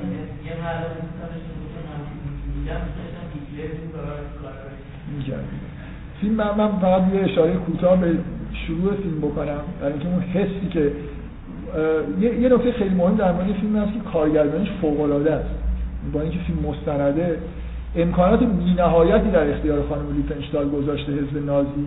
من نمی‌دونم چند تا دوربین این مراسم فیلم برداری کردن. بی‌نهایت به نظر می‌رسه برای اینکه توی یه صحنه مثلا فرض کنید یه اجتماع از سی چهل زاویه شما نماهایی می‌بینید که با یه تدوین فوق به هم دیگه. من فقط به نمای شروع این فیلم اشاره کنم برای اینکه حال هواشو بفهمید. فیلم با این نمای از آسمان از ابرها شروع میشه و هواپیمای هیتلر از بالا از آسمان به زمین میاد و هیتلر ظاهر میشه. یعنی کاملا احساس ملت آلمان یه ناجی آسمانی که اومد و اینا رو از بدبختی نجات داد. کاملا در اون زمان. و شما جمعیت رو نگاه بکنید ببینید چند نفرن. این فقط تو نورنبرگ مثلا این اجلاس. همه مردم آلمان هم تقریبا. فکر نمی کنم یه درصد مثلا توی آلمان. اگه سال 1358 تو ایران یه رأی گیری شده 98 دو دهم مثلا جمهوری اسلامی رأی آورده من فکر می‌کنم اگه تو آلمان رأی گیری می‌کردید 99 دو دهم هم شاید بیشتر رأی می آورد و این در واقع انتهای دوره سازندگی هیتلر از این به بعد صنایع نظامی توی آلمان شروع به کار می‌کنن و کاملا مشخص میشه که هیتلر برای سازندگی آلمان نیومده اهداف دیگه هم تو سر خودش داره. و تا اون موقع خب فقط کار مثبت کرده و همه ستایشش می‌کنن. هرچند این ستایش تا ماهای آخر جنگ هم ادامه داشت. یعنی از داخل آلمان باز من فیلم معرفی می‌کنم بعد سوال پیش میاد که فیلم ها کجا باید پیدا بکنیم. بعدا من دچار مشکل میشم که مثلا باید برای شما هر فیلمی که از دورانی که توی آلمان ساخته شده در زمان جنگ ببینید بگذاریم من یاد از چیز بحث خلاصه من می‌خوام در واقع از این به بعد خودم آزاد طرز بکنم که حق دارم که بنا به دیدگاه های یونگی این دیگه کاملا یونگیه دیگه حتی فرویدی هم نیست. من برای تحلیل هر چیزی حق دارم که رفتارهای انسان رو در رفتارهای حتی اجتماعی انسان رو با استفاده از نظام های سمبولیکی که می‌شناسیم در درون انسان مثلا که همون نظام های سمبولیکی هستن که در رویاها بیشتر در واقع باش سر و کار داریم و ظاهر میشن تعبیر و تفسیر بکنم. مثلا به عنوان مثال بیایید به مثلا در مورد تکنولوژی که داریم بحث می‌کنیم به تسخیر ماه به عنوان یه امر سمبولیک نگاه کنیم. من نمی‌دونم خود یونگ مقاله چیزی در این مورد داره یا نه. یونگ یه مقاله معروفی در مورد یوفو به عنوان یه شیء سمبولیک. و این شور و شوقی که توی بعضی از مردم وجود داره که بشقا پرنده ببینن و اینا بحث کرده. که این به یه چیز خیلی عمیقی در واقع رفت داره. ولی به تفسیر ماه نگاه کنید به عنوان یه آرمان بزرگ تکنولوژی که بشر توی قرن بیستم بهش رسیده. و ماه به وضوح یه نماد زنانه است. و این نوع رفتار خاص عجیب و غریبی که بشر یعنی شور و شوق رفتن به ماه به یه چیز عمیقی به نظر می‌رسید تو روان انسان مربوط شما از یه جهت می‌تونید بگید خب چون ماه اولین کره نزدیکی به زمین بود رقابت عجیبی در مورد رفتن به ماه ولی مسئله اینه که در طول تاریخ ما ادبیاتی داریم که آدما به ماه میرن یا نمیرن. می‌دونید؟ یعنی این حس این که مردها یه جوری مثل رفتن به ما مثل آرمان تسخیر یه چیز زنانه در ذهنشون در واقع براشون نمایش پیدا می‌کنه. من می‌خوام بگم که این حسی که ما داریم چیزی که من دفعه قبل گفتم که تکنولوژی اصولا یه جور خالی کردن یه جور مردانگی انباشته شده ای که تخلیه نشده یه جایی. در طبیعته که خودش در واقع یه جور از جنس انگار زنانه است. این حس عجیب رفتن به ما و تسخیر کردن ما توی آرمان بیهوده ای بود که روش در واقع تلاش خیلی خیلی طولانی مدتی انجام گرفت. مثل یه جور تسخیر کردن یه چیز در واقع ما از نظام که درون ما به یه جور معنویت زنانه اشاره می‌کنه. نه به زنانگی به عنوانی که مثلا زمین داره اشاره می‌کنه. و این آرزوی رسیدن به ما می‌تونه در واقع نتیجه این باشه که مردها دقیقا به معنای واقعی کلمه به اون ماهی که باید می‌رسیدن نرسیدن. به عنوان یه چیز درونی. یعنی شما اگه مثلا من اینجوری می‌خوام بگم. شما وقتی می‌خواید پدیده رو ببینید تعبیر نمادین شیعه شما فرض کنید که یه مردی خواب ببینه که رفته به ماه. یا ماه توی رویاش اصولا ظاهر بشه. این دقیقا نشان دهنده توجه این آدم به یه جور در واقع معنویت زنانه است. به یه جنبه مثبت آگاهی بخشی که ارتباط مرد با زن می‌تونه داشته باشه. و اگر یه مردی خواب ببینی که به ماه رفته یه جور مثل مسلط شدن به اون جنبه معنوی زنانه است. اگر یه نماد مثبتی در رویاها یه معنی مثبتی میده و اگر انسان این یه قاعده کلیه. من اگر به معنای واقعی اون نماد تو زندگی خودم نرسیدم اجبارا یه کارایی می‌کنم که انگار اون کمبود خودم رو جبران بکنم.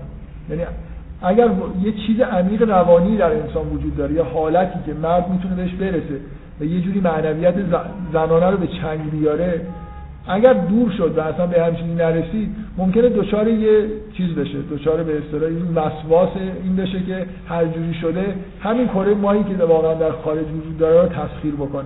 در حالی که این ربطی به اون معنای واقعیش نداره.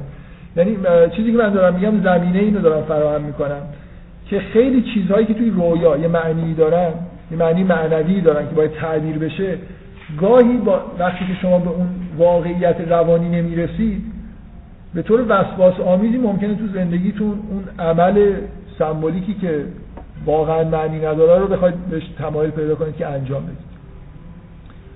و حالا من خیلی طول کشیده این بحث تموم می‌کنم بحث رو. ولی انشاءالله از جلسات آینده خود بیشتر در واقع برمیگردیم به نظام فکری یون به معنای واقعی یه خود عمیق‌تر.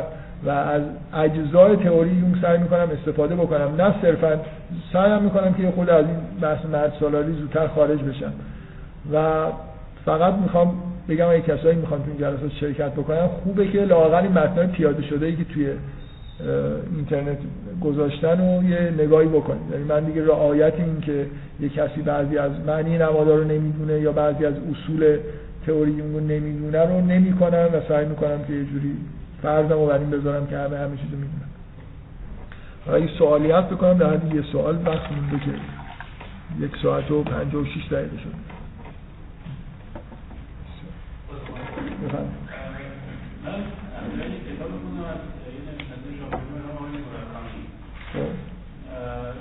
داستان کوتاه از قول شخصیت شخصیت پرداخته شده بود که میشه عملا گفتش این آدم شریک حسابی نکرد. مثلا داره ببینه چی و چیزایی در هم می‌کنه کام این آدم با آنیماش چجوری ارتباط این احتمالا آنیمایی می‌کنه که من داستانی که نخوندم از این مقدار اطلاعاتی شما دارید می‌دید هیچی نمی‌تونم.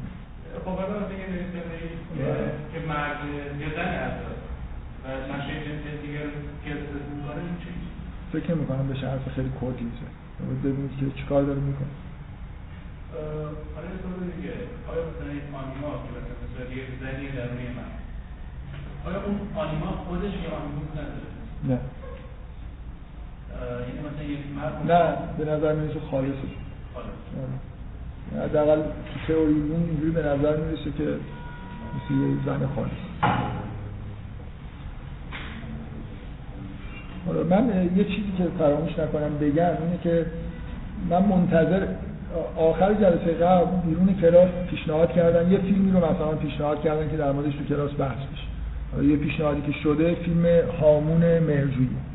من خودم قطعا بنا به سلیقه خودم ممکنه چون یه حرفای خاصی می‌خوام بزنم و یه جایی تحلیل یونگی جالبی وجود داره خب یه فیلمایی ممکنه خودم بیارم و بگم که روی این بحث بکنیم.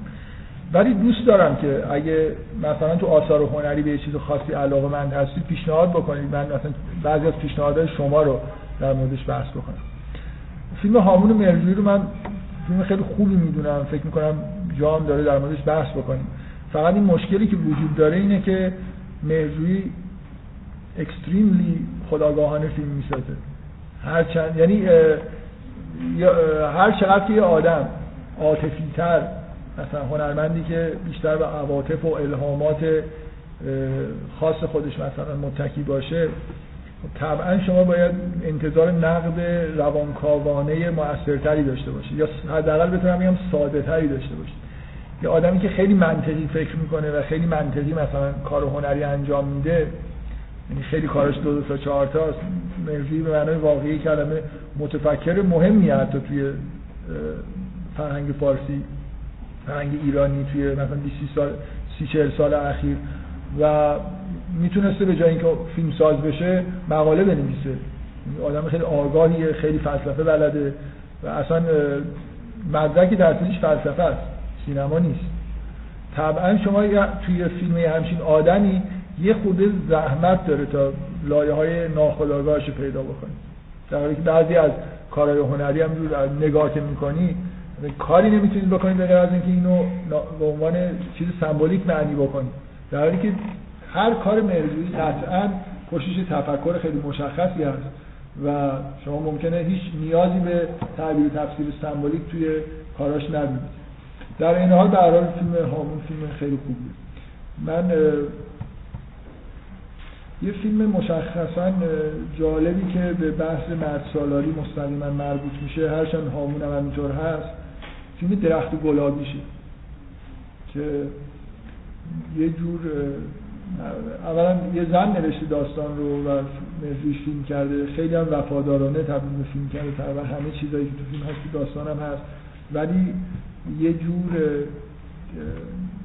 نگاه خاص مثلا فرض کنید به مفهوم آنیما و اینا برای توش می‌تونید پیدا بکنید من هامون رو برای دارم مطرح می‌کنم یه کاندیدیه که توی کلاس در موردش بحث می‌کنم چیزی که من دوست دارم اینه که قبل از اینکه وارد بحث بشیم یه لیست تهیه بشه از کارهایی که می‌خوایم بکنیم.